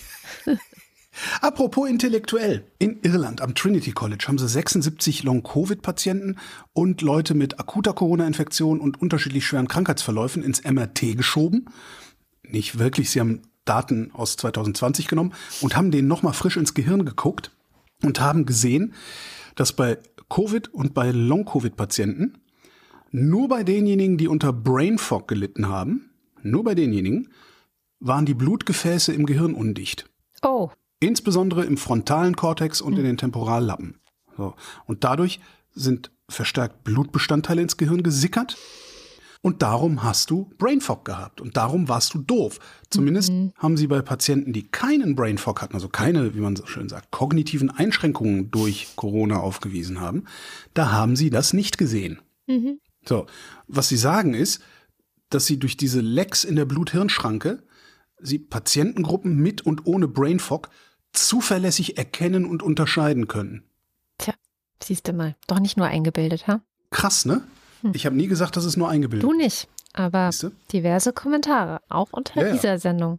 Ja, ja, aber es ist echt krass. Also sie sagen halt auch, ne, es Bestätigung, dass die neurologischen Symptome, Zitat, die neurologischen Symptome von Long-Covid anhand realer und nachweisbarer Stoffwechsel- und Gefäßveränderungen im Gehirn messbar sind. Ja. Allerdings sagen sie auch, wir brauchen mehr Forschung, ne, weil sechsundsiebzig Patienten ist zu wenig. Klar. Und sie arbeiten aber auch schon an einer größeren Studie. Das ist doch gut. So, ja, gute Nachricht gewesen, ne? Auf eine Art. Nicht für die, die Blut im Gehirn haben. Naja, aber das hätten aber sie ja. so oder so. Also, ja, ja. Ne? Ja. Ja. Und jetzt wissen sie, dass sie nicht doof, ja. also dass sie nicht verrückt sind. Doof sind sie, aber nicht verrückt. Doof sind sie, aber nicht verrückt. Schön. Schreib ähm, das auf meinen Grabstein. Ja, er, er war, war doof, doof, aber nicht verrückt. ähm, ich habe eine gute Nachricht auch mitgebracht. Sie ist so, also so eine, eine Work in Progress gute Nachricht. Und zwar haben polnische WissenschaftlerInnen rausgefunden, die E U, die hat ja Ziele, ne? Äh, unter anderem auch zum Thema nachhaltige Energieversorgung. Gibt es ja so Global Development Goals, gibt es da ja. Und die hat die E U sich auch zu verpflichtet. Und diese Ziele beziehen sich in der Regel auf das Jahr zweitausenddreißig. Also das heißt dann immer, bis zweitausenddreißig sollen alle Menschen in der E U und jetzt äh, insbesondere bei dieser Energieversorgung oder nachhaltigen Energieversorgung Zugang zu bezahlbarer, verlässlicher, nachhaltiger und moderner Energie haben. So. Und diese WissenschaftlerInnen aus Polen haben jetzt mal geschaut, wo stehen denn da die einzelnen Länder eigentlich so? Und stellt sich raus, manche haben schon sehr viele der Ziele jetzt erreicht.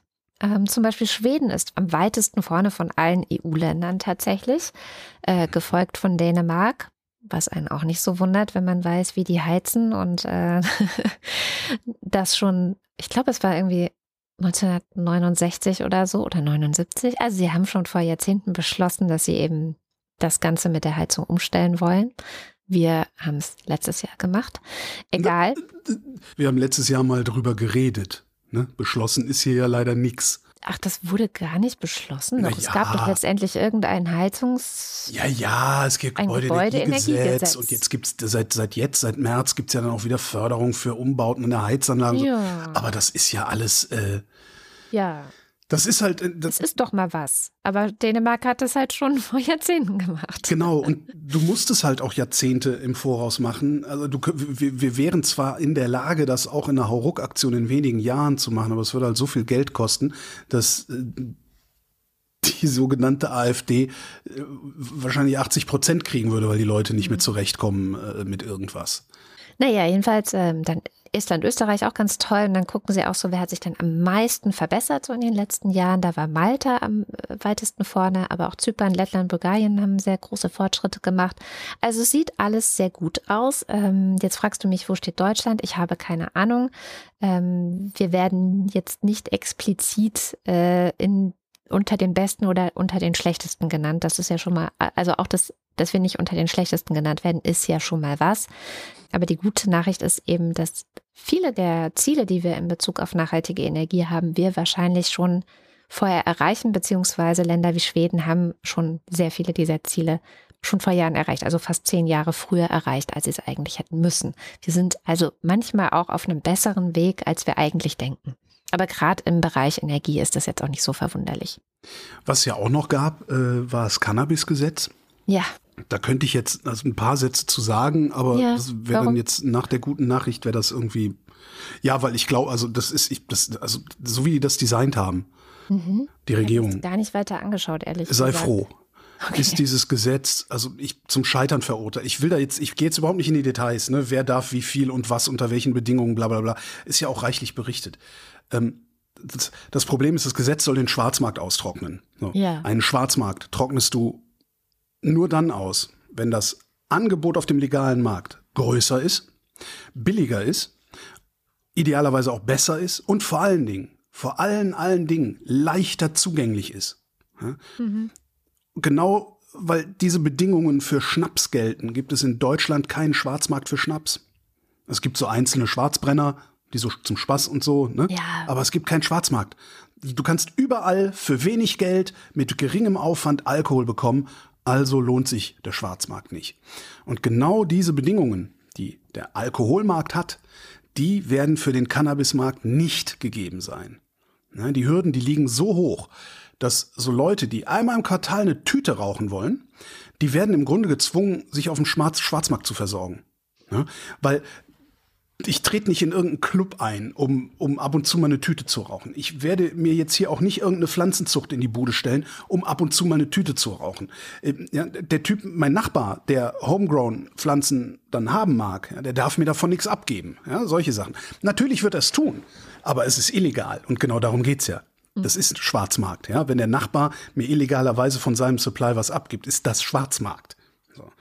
Nach vier Jahren soll dieses Gesetz evaluiert werden. Und ich bin sicher, dass dabei rauskommen wird, dass das Gesetz nicht funktioniert hat. Und das wird noch mehr passieren. Diejenigen Leute, die hatte ich ja letzte Woche diesen schönen Satz von Claudius Seidel vorgelesen, diejenigen Leute, die Angst und Schrecken verbreiten im Zusammenhang mit, mit Cannabiskonsum, die werden am Ende Recht behalten haben, weil die Bedingungen, unter denen in Zukunft legal konsumiert werden kann, derart eng gefasst sind, dass die Bedingungen des Kiffens sich so gut wie gar nicht verändern im Vergleich zu heute. Ja, das, weil, wie gesagt, am, am Ende zwingt dieses Gesetz die Gelegenheitskonsumenten in die Illegalität, die bloß mal nur eine Tüte rauchen wollen, und außerdem auch noch die Menschen, die nicht in irgendwelchen Listen stehen wollen, nur weil sie ab und zu mal eine Tüte rauchen wollen. Hm. Will ich in einer Liste stehen, aus der dann irgendwie eine rechtskonservative oder rechtsreaktionäre Regierung in zehn Jahren macht, ah ja, die überprüfen wir jetzt mal alle auf ihre Fahrtüchtigkeit. Ja? Und dann rauche ich heute eine Tüte, für die trage ich mich irgendwo ein, und in fünf Jahren kommt dann Post vom Amt, wo gesagt wird, so, hier mach mal eine neue Fahrprüfung, kostet sechshundertfünfzig Euro. Ja? So, das heißt, ich muss hm. in den Schwarzmarkt. Und wenn ich dann beim illegalen Cannabis-Dealer bin, dann ist die Wahrscheinlichkeit sehr, sehr groß, dass der auch härtere Sachen im, im, im Angebot hat. Und das, genau das ist das Problem an der Erzählung von der Einstiegsdroge Cannabis. Und dieses Problem wird mit diesem Gesetz nicht mal ansatzweise gelöst. Ja, aber andere schon. Ha, jetzt drehe ich deine schlechte Nachricht in eine gute. Haha. Andere schon, und zwar gerade für die Leute, die Cannabis brauchen könnten, um sich selbst zu medikamentieren oder wie auch immer das Verb dann korrekt heißt. Ähm, Interessante Frage. Weil, Medi, Medi. Ähm, weil nämlich diese Leute jetzt oft keinen Weg finden, sie, sie bei einem Arzt irgendeinen Antrag zu stellen. Da musst du erstmal einen Arzt finden, der das macht. Die meisten wollen es nicht und können es auch nicht. Machen Ärzte das nicht? Ja, es ist auf jeden Fall nicht so einfach. Also ich kenne wirklich zig Geschichten, wo Leute das nicht hinbekommen haben, obwohl ja. sie chronische Erkrankungen haben und nachweisen könnten, dass es ihnen helfen würde und so weiter okay. und so fort. Und natürlich stellen die sich jetzt eine Pflanze auf ihren Balkon oder wo auch immer hin und haben jetzt einen leichteren Zugang zu einem Medikament, das ihnen helfen wird. Und, das und in ist eine vier gute Jahren Nachricht. Kriegen sie die wieder weggenommen.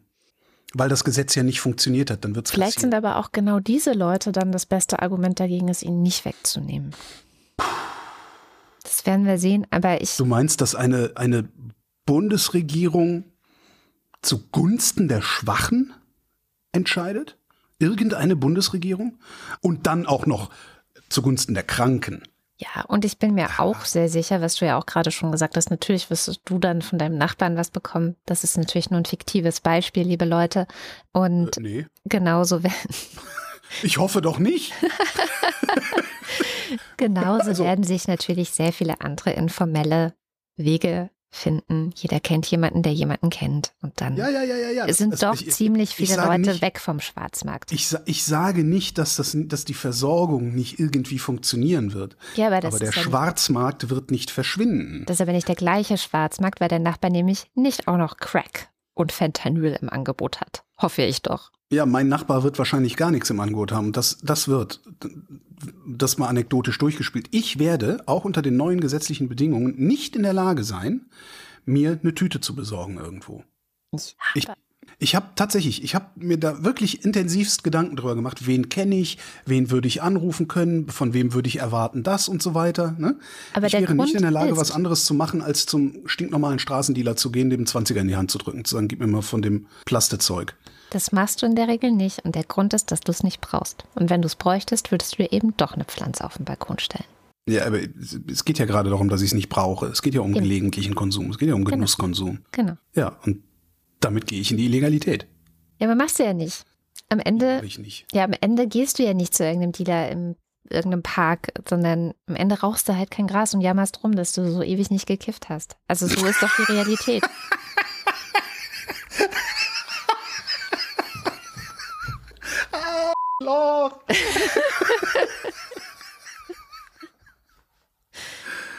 Naja, wir werden es sehen.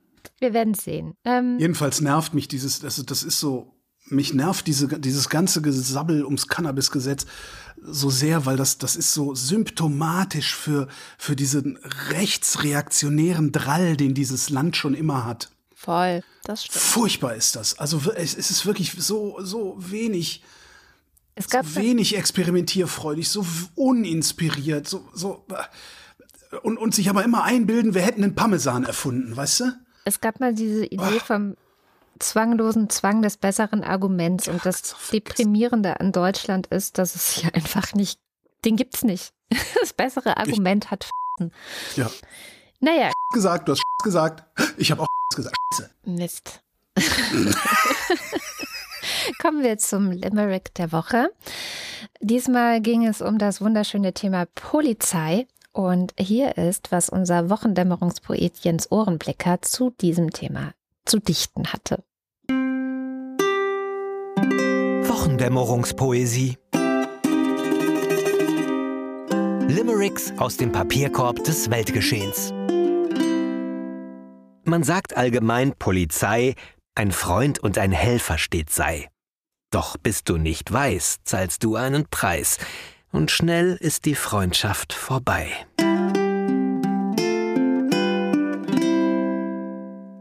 Auch nicht so lustig heute. Das Thema nächste Woche? Hatten wir Kiffen Woher schon? Woher soll ich das wissen?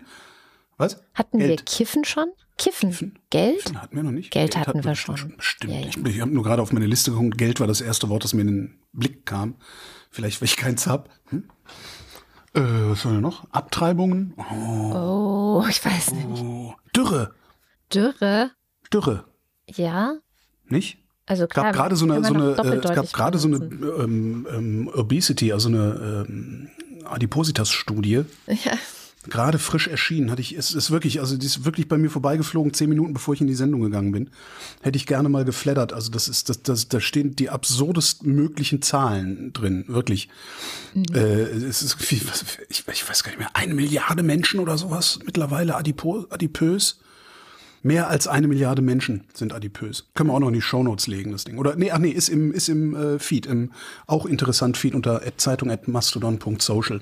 Können wir aber auch in die Shownotes tun, ist ja egal. Mehr Links, mehr Gott. Was wir schon für Themen hatten, ich habe gerade nochmal die Tabelle geöffnet. Geigenrochen, Slivovitz und Baguette.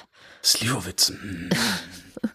ich war, ich war, was können wir denn nehmen? Kiffen fandst du nicht gut. Kiffen hatten wir das noch nicht? Das nee, kann doch überhaupt nicht sein. Noch nicht. Ja, dann Kiffen.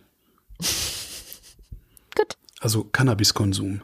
Kommen wir zum Börsenticker. Was hältst du davon? Da haben wir noch nicht den, den Publikumslimerick. Müssen wir ja auch noch zum Besten geben hier, ne? Ach Gott, du hast recht. Mhm. Den hätte ich fast vergessen. Gut, dass du dran denkst. Ich nehme den von Fürst von Liebernich. Den einen von Fürst von Liebernich. Der hat mehrere rausgehauen.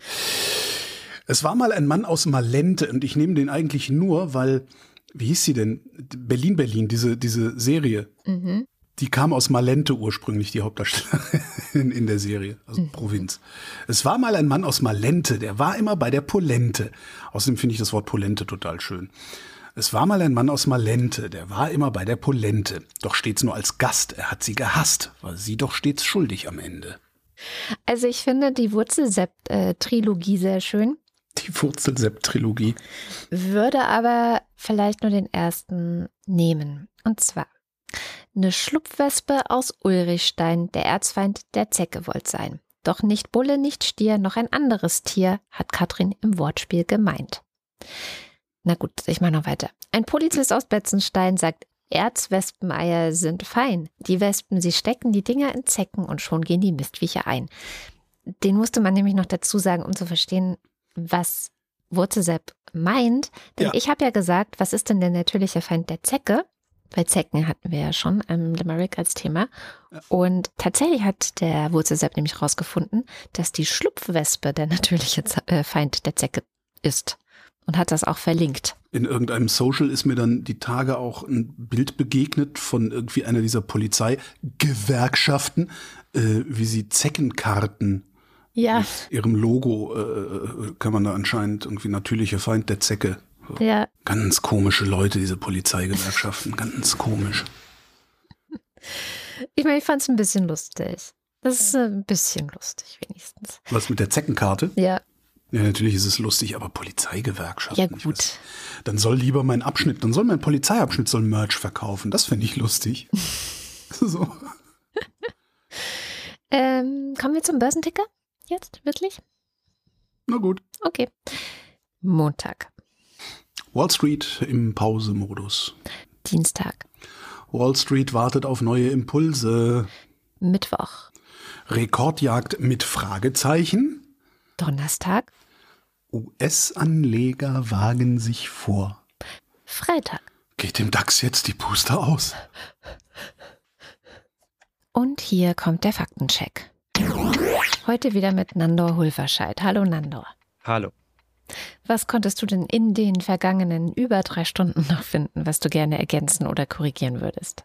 Ja, über drei Stunden. Ich hoffe mal, ich kann jetzt äh, diesen, diesen Ball aufnehmen und verwandeln, ja. Es war eine lange Sendung.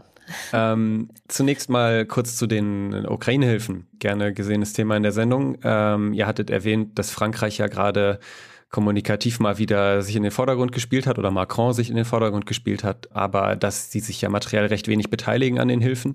Da habe ich dann nochmal konkret nachgeschaut und es lohnt sich auch, genauer hinzuschauen. Nicht, weil ihr damit falsch liegt, sondern weil ich überrascht war, wie richtig ihr damit liegt, also wie weit unten Frankreich in der Liste der Geberländer steht. Die Tage schrieb jemand auf Twitter, Macron sei einfach ein geschickterer Kommunikator als zum Beispiel Scholz und jetzt bin ich noch geneigter, dem zuzustimmen, denn ich hatte beispielsweise noch gut im Kopf, dass Frankreich ja mal so einen kleinen Radpanzer an die Ukraine geliefert hat und so und dachte so, ja, die machen ja materiell was. Aber die Zahlen des Kieler Instituts für Weltwirtschaft, auch eine häufige Quelle hier im Podcast, die zeichnen ein ganz anderes Bild. Frankreich ist nicht nur außerhalb der Top zehn, die übrigens Deutschland auf Platz zehn quasi nach unten abschließt, sondern Frankreich ist auf Rang zweiundzwanzig. Und damit hat Frankreich gemessen am Bruttoinlandsprodukt weniger an die Ukraine gegeben als Ungarn. Ausgerechnet Ungarn, das Land, das von Putin-Sympathisant wow. Viktor Orban geführt wird. Da war ich echt kurz ein bisschen baff. Und äh, das im Zusammenhang mit Ukraine-Hilfen auch heute in der Sendung wieder genannte Großbritannien ist übrigens noch vier Plätze hinter Frankreich. Und das soll jetzt sicherlich nicht Olaf Scholz oder so entschuldigen, ähm, das nur zur Einordnung. Ähm, aber ich will halt deutlich machen als Perspektive, dass die Ukraine ja alles braucht, allein um den Staat zum Laufen zu halten. Und ob die Geld in der Staatskasse haben, ist halt ebenso relevant wie, dass sie gute Waffen haben, um halt ihre Soldaten gut auszustatten. Nochmal kurz zu Großbritannien. Es wurde erwähnt, haben die denn jetzt Personal in der Ukraine? Das war auch im Zusammenhang mit dieser Geschichte, braucht man Soldaten irgendwie vor Ort, um so Waffen wie den Taurus zu supporten oder zu steuern oder was? Kann ich natürlich nicht seriös prüfen. Ich wollte aber darauf hinweisen, falls sich da jemand von den HörerInnen noch dran erinnert, dass es derartige Gerüchte ja schon im April zwanzig dreiundzwanzig gab, nämlich zu einem Leak von Geheimdienstdokumenten, die suggerierten, unter anderem seien bis zu fünfzig britische Spezialkräfte in der Ukraine. Und diese Dokumente wurden JournalistInnen gegenüber unter vier Augen auch zumindest teilweise als authentisch bestätigt. Äh, vielleicht spielt das da auch noch so ein bisschen mit rein in diese Geschichte. Wer möchte, kann das ja nochmal äh, nachlesen in den Links, die ich dazu rausgesucht habe.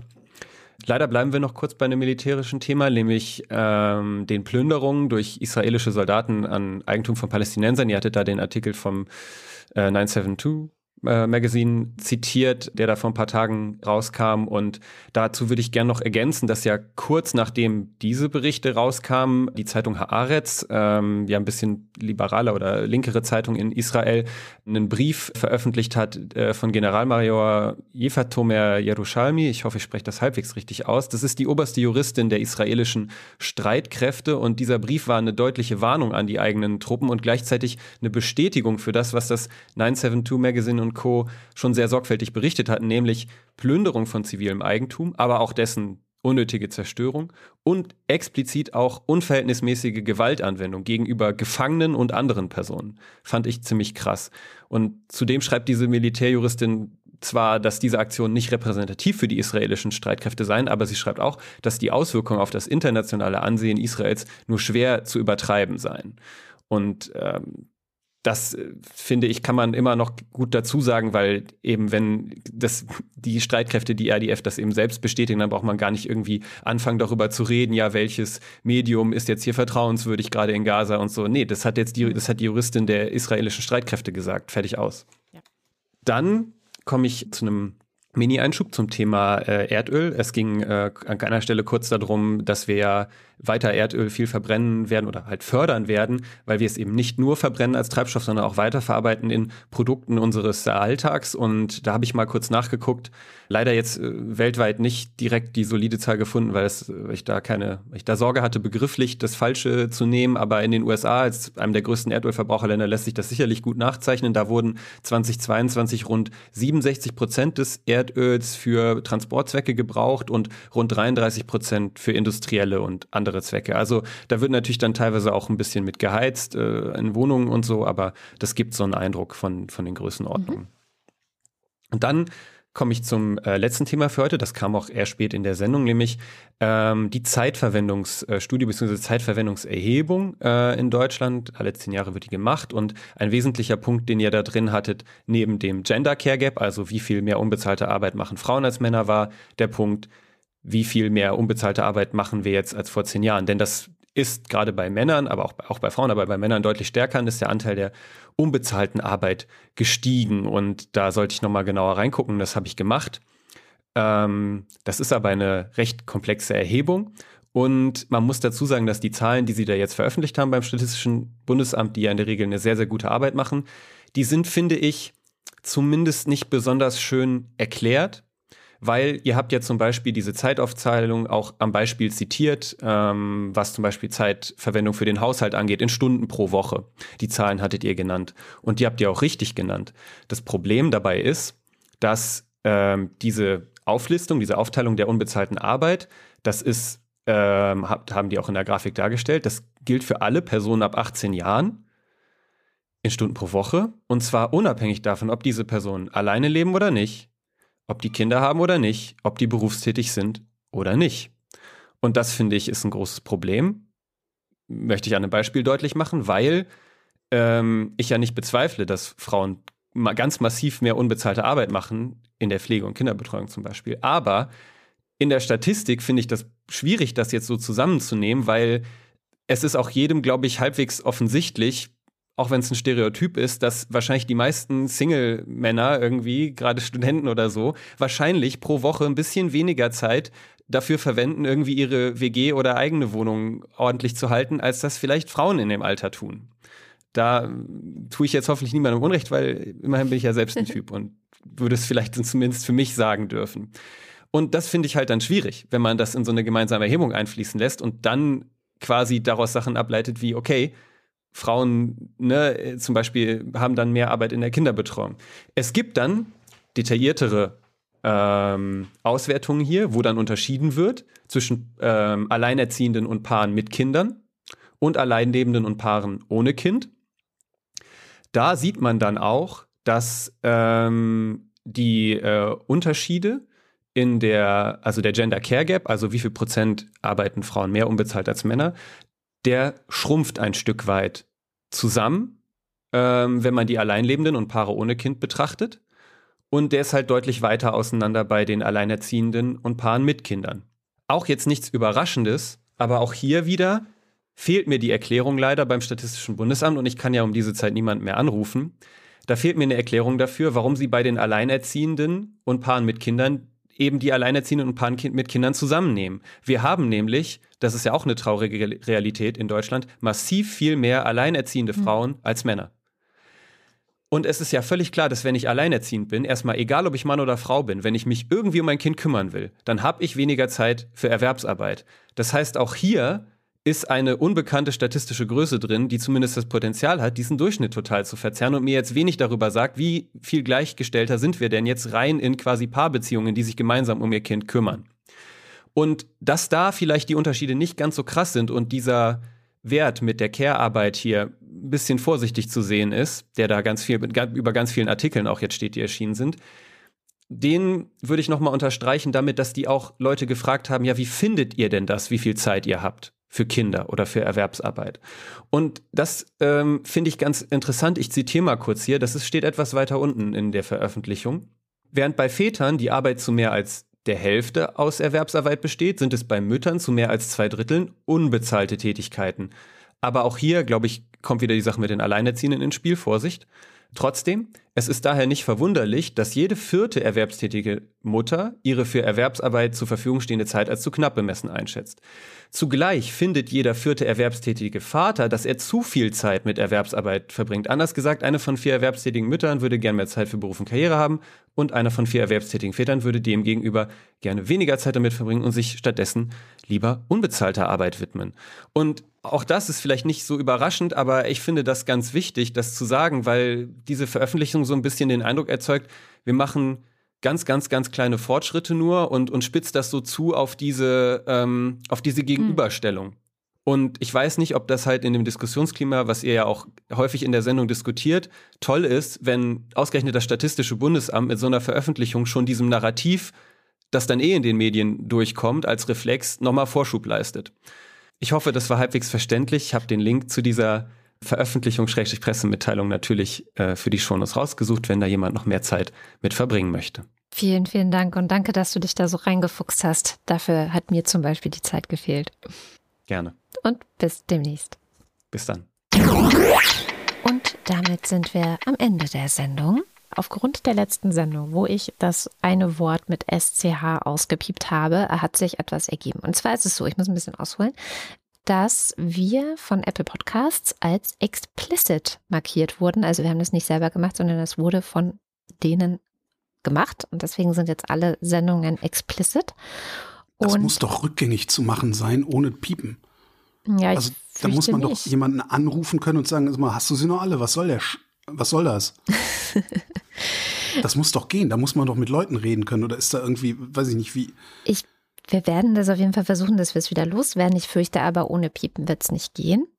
Oder wir machen Werbung äh, genau dahin, dass wir sagen, hier, ey, da, wir sind, das ist so ein verruchter Wochenrückblick. Das müsst ihr einfach hören. Ja, das Problem ist, wenn du explicit gelabelt bist in dieser schon sehr großen Podcast-Plattform, dann tauchst du halt bei vielen im Feed gar nicht erst auf. Und das ist natürlich blöd. Und das wollen wir ja nicht. Das heißt, wir unterwerfen uns dem jetzt erstmal. Bei den Empfehlungen meinst du? Also wenn ich, ex- wenn ich ausdrücklich nach Wochendämmerung suche, taucht, dann, dann findet man es, aber in den Empfehlungen garantiert nicht. Oder wie? Ich glaube, du kannst es auch nicht finden. Also ich glaube, du kannst dann, also wenn du zum Beispiel, es gibt ja diese, äh, also es betrifft ja vor allem Apple Geräte. Und bei Apple-Geräten ja. kannst du ja zum Beispiel für Jugendliche einstellen, dass sie bestimmte Sachen gar nicht sehen können. Ah. Und du kannst es natürlich auch für dich einstellen. Wenn du keinen Bock hast auf bestimmte Dinge, sagst du halt, ähm, das soll mir nicht angezeigt werden. Mhm. Und da tauchen wir einfach überall nicht auf. Und das ist halt blöd. Also das finde ich schon nicht so toll. Und Nö. insofern ist es eine echte Einschränkung. Und äh, wir f- versuchen uns da jetzt in dem Sinne anzupassen, dass wir eben nicht explizit sind. Das wiederum bedeutet, dass wir ein paar Dinge auspiepen müssen. Weil natürlich, also ja, jetzt können wir hingehen und sagen, aber wir müssen eine Debatte darüber führen, ob das gerechtfertigt ist, jada, jada. Aber ganz ehrlich, das ist halt deren Plattform und das sind deren Regeln. Ne? Und ähm, die sagen halt, es muss geeignet sein, dass Kinder zuhören, zum Beispiel. Und das ja, ist natürlich so, so schwammig formuliert. Wie, wie legst du das jetzt aus? Hm. Dass da vieles drunter fällt. Ja, aber ich weiß, also ich, ich argumentiere jetzt natürlich an einer völlig falschen Stelle, aber natürlich können Kinder zuhören und es ist überhaupt kein Problem für, weiß ich nicht, Kinder, keine Ahnung, wann, wann da Kinder gelten, meinetwegen für Zehnjährige oder sowas, gelegentlich mal das S C H-Wort zu hören. Ja. ja. Das wird die nicht in ihrer Entwicklung beeinträchtigen und das, das ist, ich bin mir nicht sicher, ob die mit ihrem Hausrecht so weit gehen dürfen, die Alltagssprache zu zensieren. Es gibt ja noch, das finde ich viel dramatischer, es gibt ja auch so eine, weiß ich nicht, was das überhaupt für eine Instanz ist, die Webseiten flaggt sozusagen. Mhm. Ist die Jugend frei oder nicht? Und da sind wir auch als nicht jugendfrei geflaggt. Also es ist so alles sehr schwierig, diese ganze Debatte. Ähm, ich muss auch sagen, wenn es jetzt wirklich darum geht, sich sprachlich so auszudrücken, dass man halt einfach bestimmte Wörter nicht benutzt, das kriege ich schon hin. Ja, kriegen wir hin. Was ich aber eigentlich die ganze Zeit sagen will, ist, ich habe einen Weg gefunden, daraus eine Gelegenheit zu machen, Geld zu verdienen. Und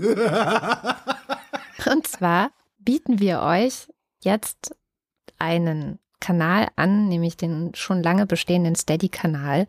Wenn ihr uns also bei Steady unterstützt, und das ist auch für kleines Geld möglich, also ihr müsst da jetzt Super. nicht tief in die Tasche greifen, bekommt ihr ab jetzt über Steady einen Feed, in dem nichts zensiert wird. Also unzensiert und werbefrei. Ja, das auch noch. Unzensiert und werbefrei. Boah, wie super. Sprich, es gibt Möglichkeiten, das zu umschiffen. Es geht ja wirklich nur um Apple Podcasts. Mhm. Ne? Das heißt, da, meine Güte, passen wir uns halt den Regeln der Plattform an. Naja, und also den Link findet ihr bei uns auf der Webseite. Den Link äh, gibt es auch nochmal in den Shownotes ähm, heute extra, damit ihr alle dahin findet. Also wenn ihr gerne unzensiert die Wochendämmerung hören wollt, weil euch das Wort mit S C H eben nicht stört, dann gerne da entlang. Ansonsten habe ich auch gelernt und mitgenommen, dass ich die Sache nicht mehr piepe, sondern ich fand, es gab einen sehr schönen Vorschlag aus der Hörerschaft, die gesagt haben, nimm doch eine Krähe. Ah, so ein unangenehmes Geräusch. Vor allen Dingen, wenn es dann, ja, vor allen Dingen, wenn es dann äh, gelevelt ist und so laut ist wie unsere ich, Stimmen. Ich darf nicht leveln, oh. Das habe ich auch gelernt. Ja, ich also würde ich lieber irgendwie ein, weiß ich nicht, so ein, ein freundliches Bl- Tomatensuppe blubbern. Okay. Ich kann auch einfach sagen und du schneidest dann immer rein. Oder ich mache sowas wie so ein... Kann man mal wieder sehen, was das für ein ist. Na, ich, wir, wir probieren noch ein bisschen damit rum, was wir machen für die Leute, die uns über Apple hören. Ähm, aber so ist da jetzt erstmal die Lage, nur dass ihr euch nicht wundert. Und ähm, ich glaube, es bringt auch jetzt erstmal nichts, darüber zu diskutieren. In den Kommentaren zur letzten Sendung haben wir das getan. Und wir versuchen jetzt so gut es geht, einfach weiterhin unsere Arbeit zu machen und hoffen, dass ihr möglichst zahlreich ähm, dann eben bei Steady den Feed abonniert. Und ein Vorteil ist auch, wenn man bei Steady Mitglied wird, dann, zumindest wenn ihr bei den Ultras und im Fanclub Mitglied seid, also auch sehr viel Geld da lasst, dann lesen wir am Ende jeder Sendung euren Namen vor. Und das machen wir jetzt. Dünns eins. Martin Afanasiev. Höcke sagt, die C D U ist linksextrem. Wenn du der Geisterfahrer bist und es nicht einsiehst, müssen alle anderen Geisterfahrer sein. AfD-Verbotsverfahren muss endlich gestartet werden. Wing Commander Lord Flesherts Verbotsliste zur Rettung der Welt ab sofort verboten ist Angst. Ja, man kann doch nicht den gesamten Konservatismus verbieten.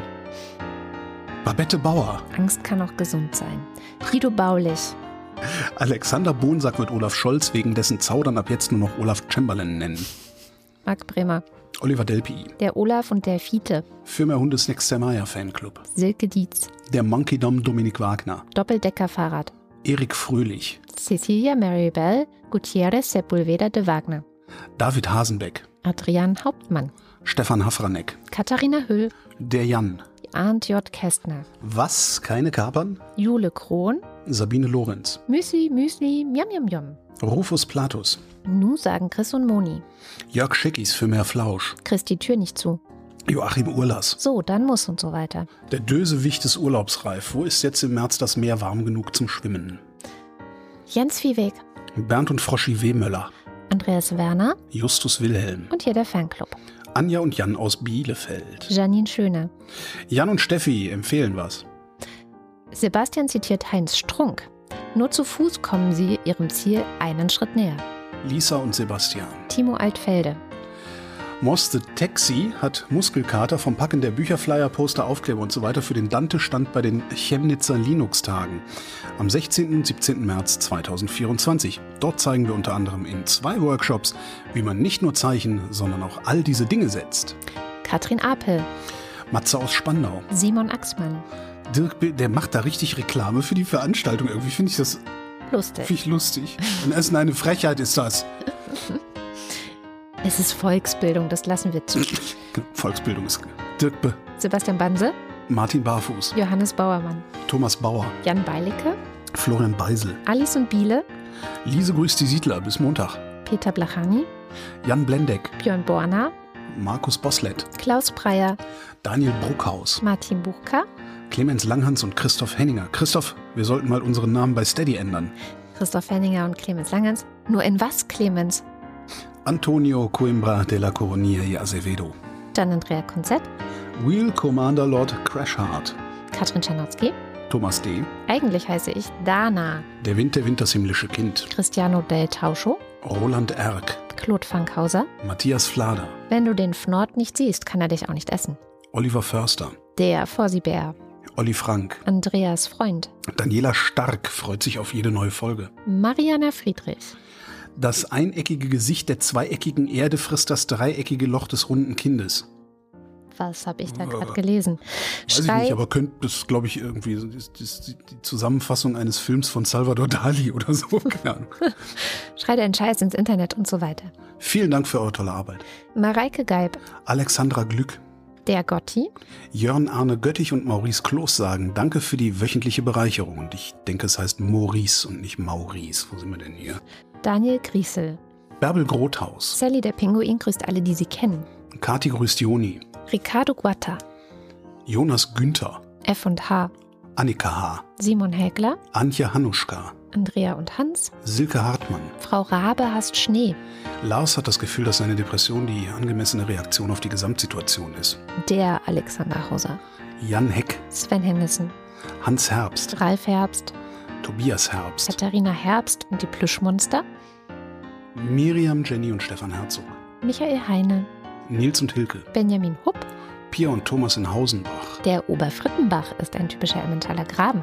Deine Uroma ist Urologin, Digga. Hat Uroma eine Urm, ist Uromas Urm, die Uroma drum. Tobias Johannes, Matthias Johannes, Johansen, Annette K., Tobi K., Philipp Kaden, Arne Kamola. Was ist das Lieblingsessen von Piraten?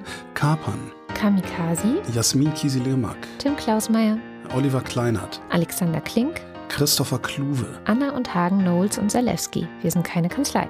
Jessica Kogoy, Thomas Kohler, Markus Krause, Magali Kreuzfeld, Thomas und Corina. Die Messboje bedankt sich für den von Heugi eingesprochenen Hinweis, künftig den Schlüssel nicht mehr zu vergessen. Und für die Wochendämmerung.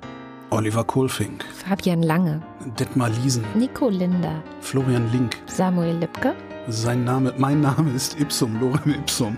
René Ludwig, Robert Manik, Martin Maschke, Nevermind, Johannes Möller, Die Mulle, Celine Neubich, Frank Nitsche, Ich komm noch mal rein, Agnes Nöll, Thorsten W. Noll, Jennifer, no- Jennifer und Norbert, Bernd Nossem, Felix, der jetzt ein Jahr in Elternzeit ist und offensichtlich nicht mal mehr Zeit findet, seinen Namen up-to-date zu halten. Oh je, das kann ich gut nachfühlen. Ey, du Opferkathole. Michael Ott, Boris Perner, Nils Planthold, Josef Porter, Sebastian Quapp, Axel Rasmussen, Heike Rasmussen. Ich glaube an das Gute im Menschen, rate aber, sich auf das Schlechte in ihm zu verlassen. Florian Rempel, Sabine Repschläger, Miriam Richter wieder Henker, Marc Riese, Anna Roth, Sven Rudloff, Rüd, Rüd, Rüd, ne, Rutz. Der Schommi sagt Danke. Jürgen Schäfer freut sich ungemein, weil er gleich drankommt. Jürgen Schäfer. Ein belegtes Brot mit Schinken. Schinken! Und Christian Schluck. Christian Schmidt. Danke und schöne Grüße. Susanne Schulze. Dirk Schumann. Chip und so. Markus und Julia sind Fans der Wochendämmerung, genau wie. Der Kopf ist nicht zum Nicken, sondern zum Denken da. Christian Steffen. Blasenstein. Pfotenziegelstein. Pommesstein. Thomas Stein. Roland Steinecker. Günther Steiner. Sabine Stern. Suse und Martin Stöckert. Larissa Struzina. Günther Stück. Claudia Taschow. neunzehn. Somebody once told me the world is gonna roll me. Moritz Timm. Mister Tipp. Lucy sagt Danke für die Wochendämmerung und etwas spät dran auch Danke für die liebe Postkarte. Und Anna und Gregor sind hocherfreut, denn sie lieben Schneeglöckchen und Priscilla und Gwyneth Mosworth so, yay, Winterlinge. Sebastian und Henry. Fauli, das Faultier, hängt ab und macht alles ganz langsam. Januar zweitausendfünfzehn, einunddreißig C drei. Holgi und Tobi behaupten, es gäbe keine Geschichte eines Flugzeugs, welches einfach verschwindet und später plötzlich wieder auftaucht. Drei Jahre später eine erfolgreiche Story bei einem Streaming-Anbieter mit N. Zufall? Ich glaube nicht. Hab ich gar nicht mitbekommen. Martin Unterlechner. Aktuelles aus dem Fachblatt Postillon. U S-Republikaner planen Hilfspaket für Russland. Jan van Schlinkenreue. Henning Feller. Robert Ferst. Die Scheidung ist die Korrektur eines tragischen Irrtums. Vico von Bülow. Audra Fischer. Jannik Völker. Andreas Waschk. Tim Weber. Ingo Weiser. Schon gewusst, Alkoholiker jeglicher Art verringern die Arbeitseffizienz quasi immens. Weisheiten von Alkoholix und Obenix. Martin Wiedmann. Mein Name ist Lose, wird es günstiger, wenn ich gleich mehr nehme. Tobias Wirth. Cindy und Timmy Wüst. Uwe Zieling. Sag Nein zur Arbeit! Und Martin Balaschk. Vielen herzlichen Dank. Ja, vielen Dank. Und das war die Wochendämmerung vom ersten März zweitausendvierundzwanzig. Wir danken für die Aufmerksamkeit. Tschüss.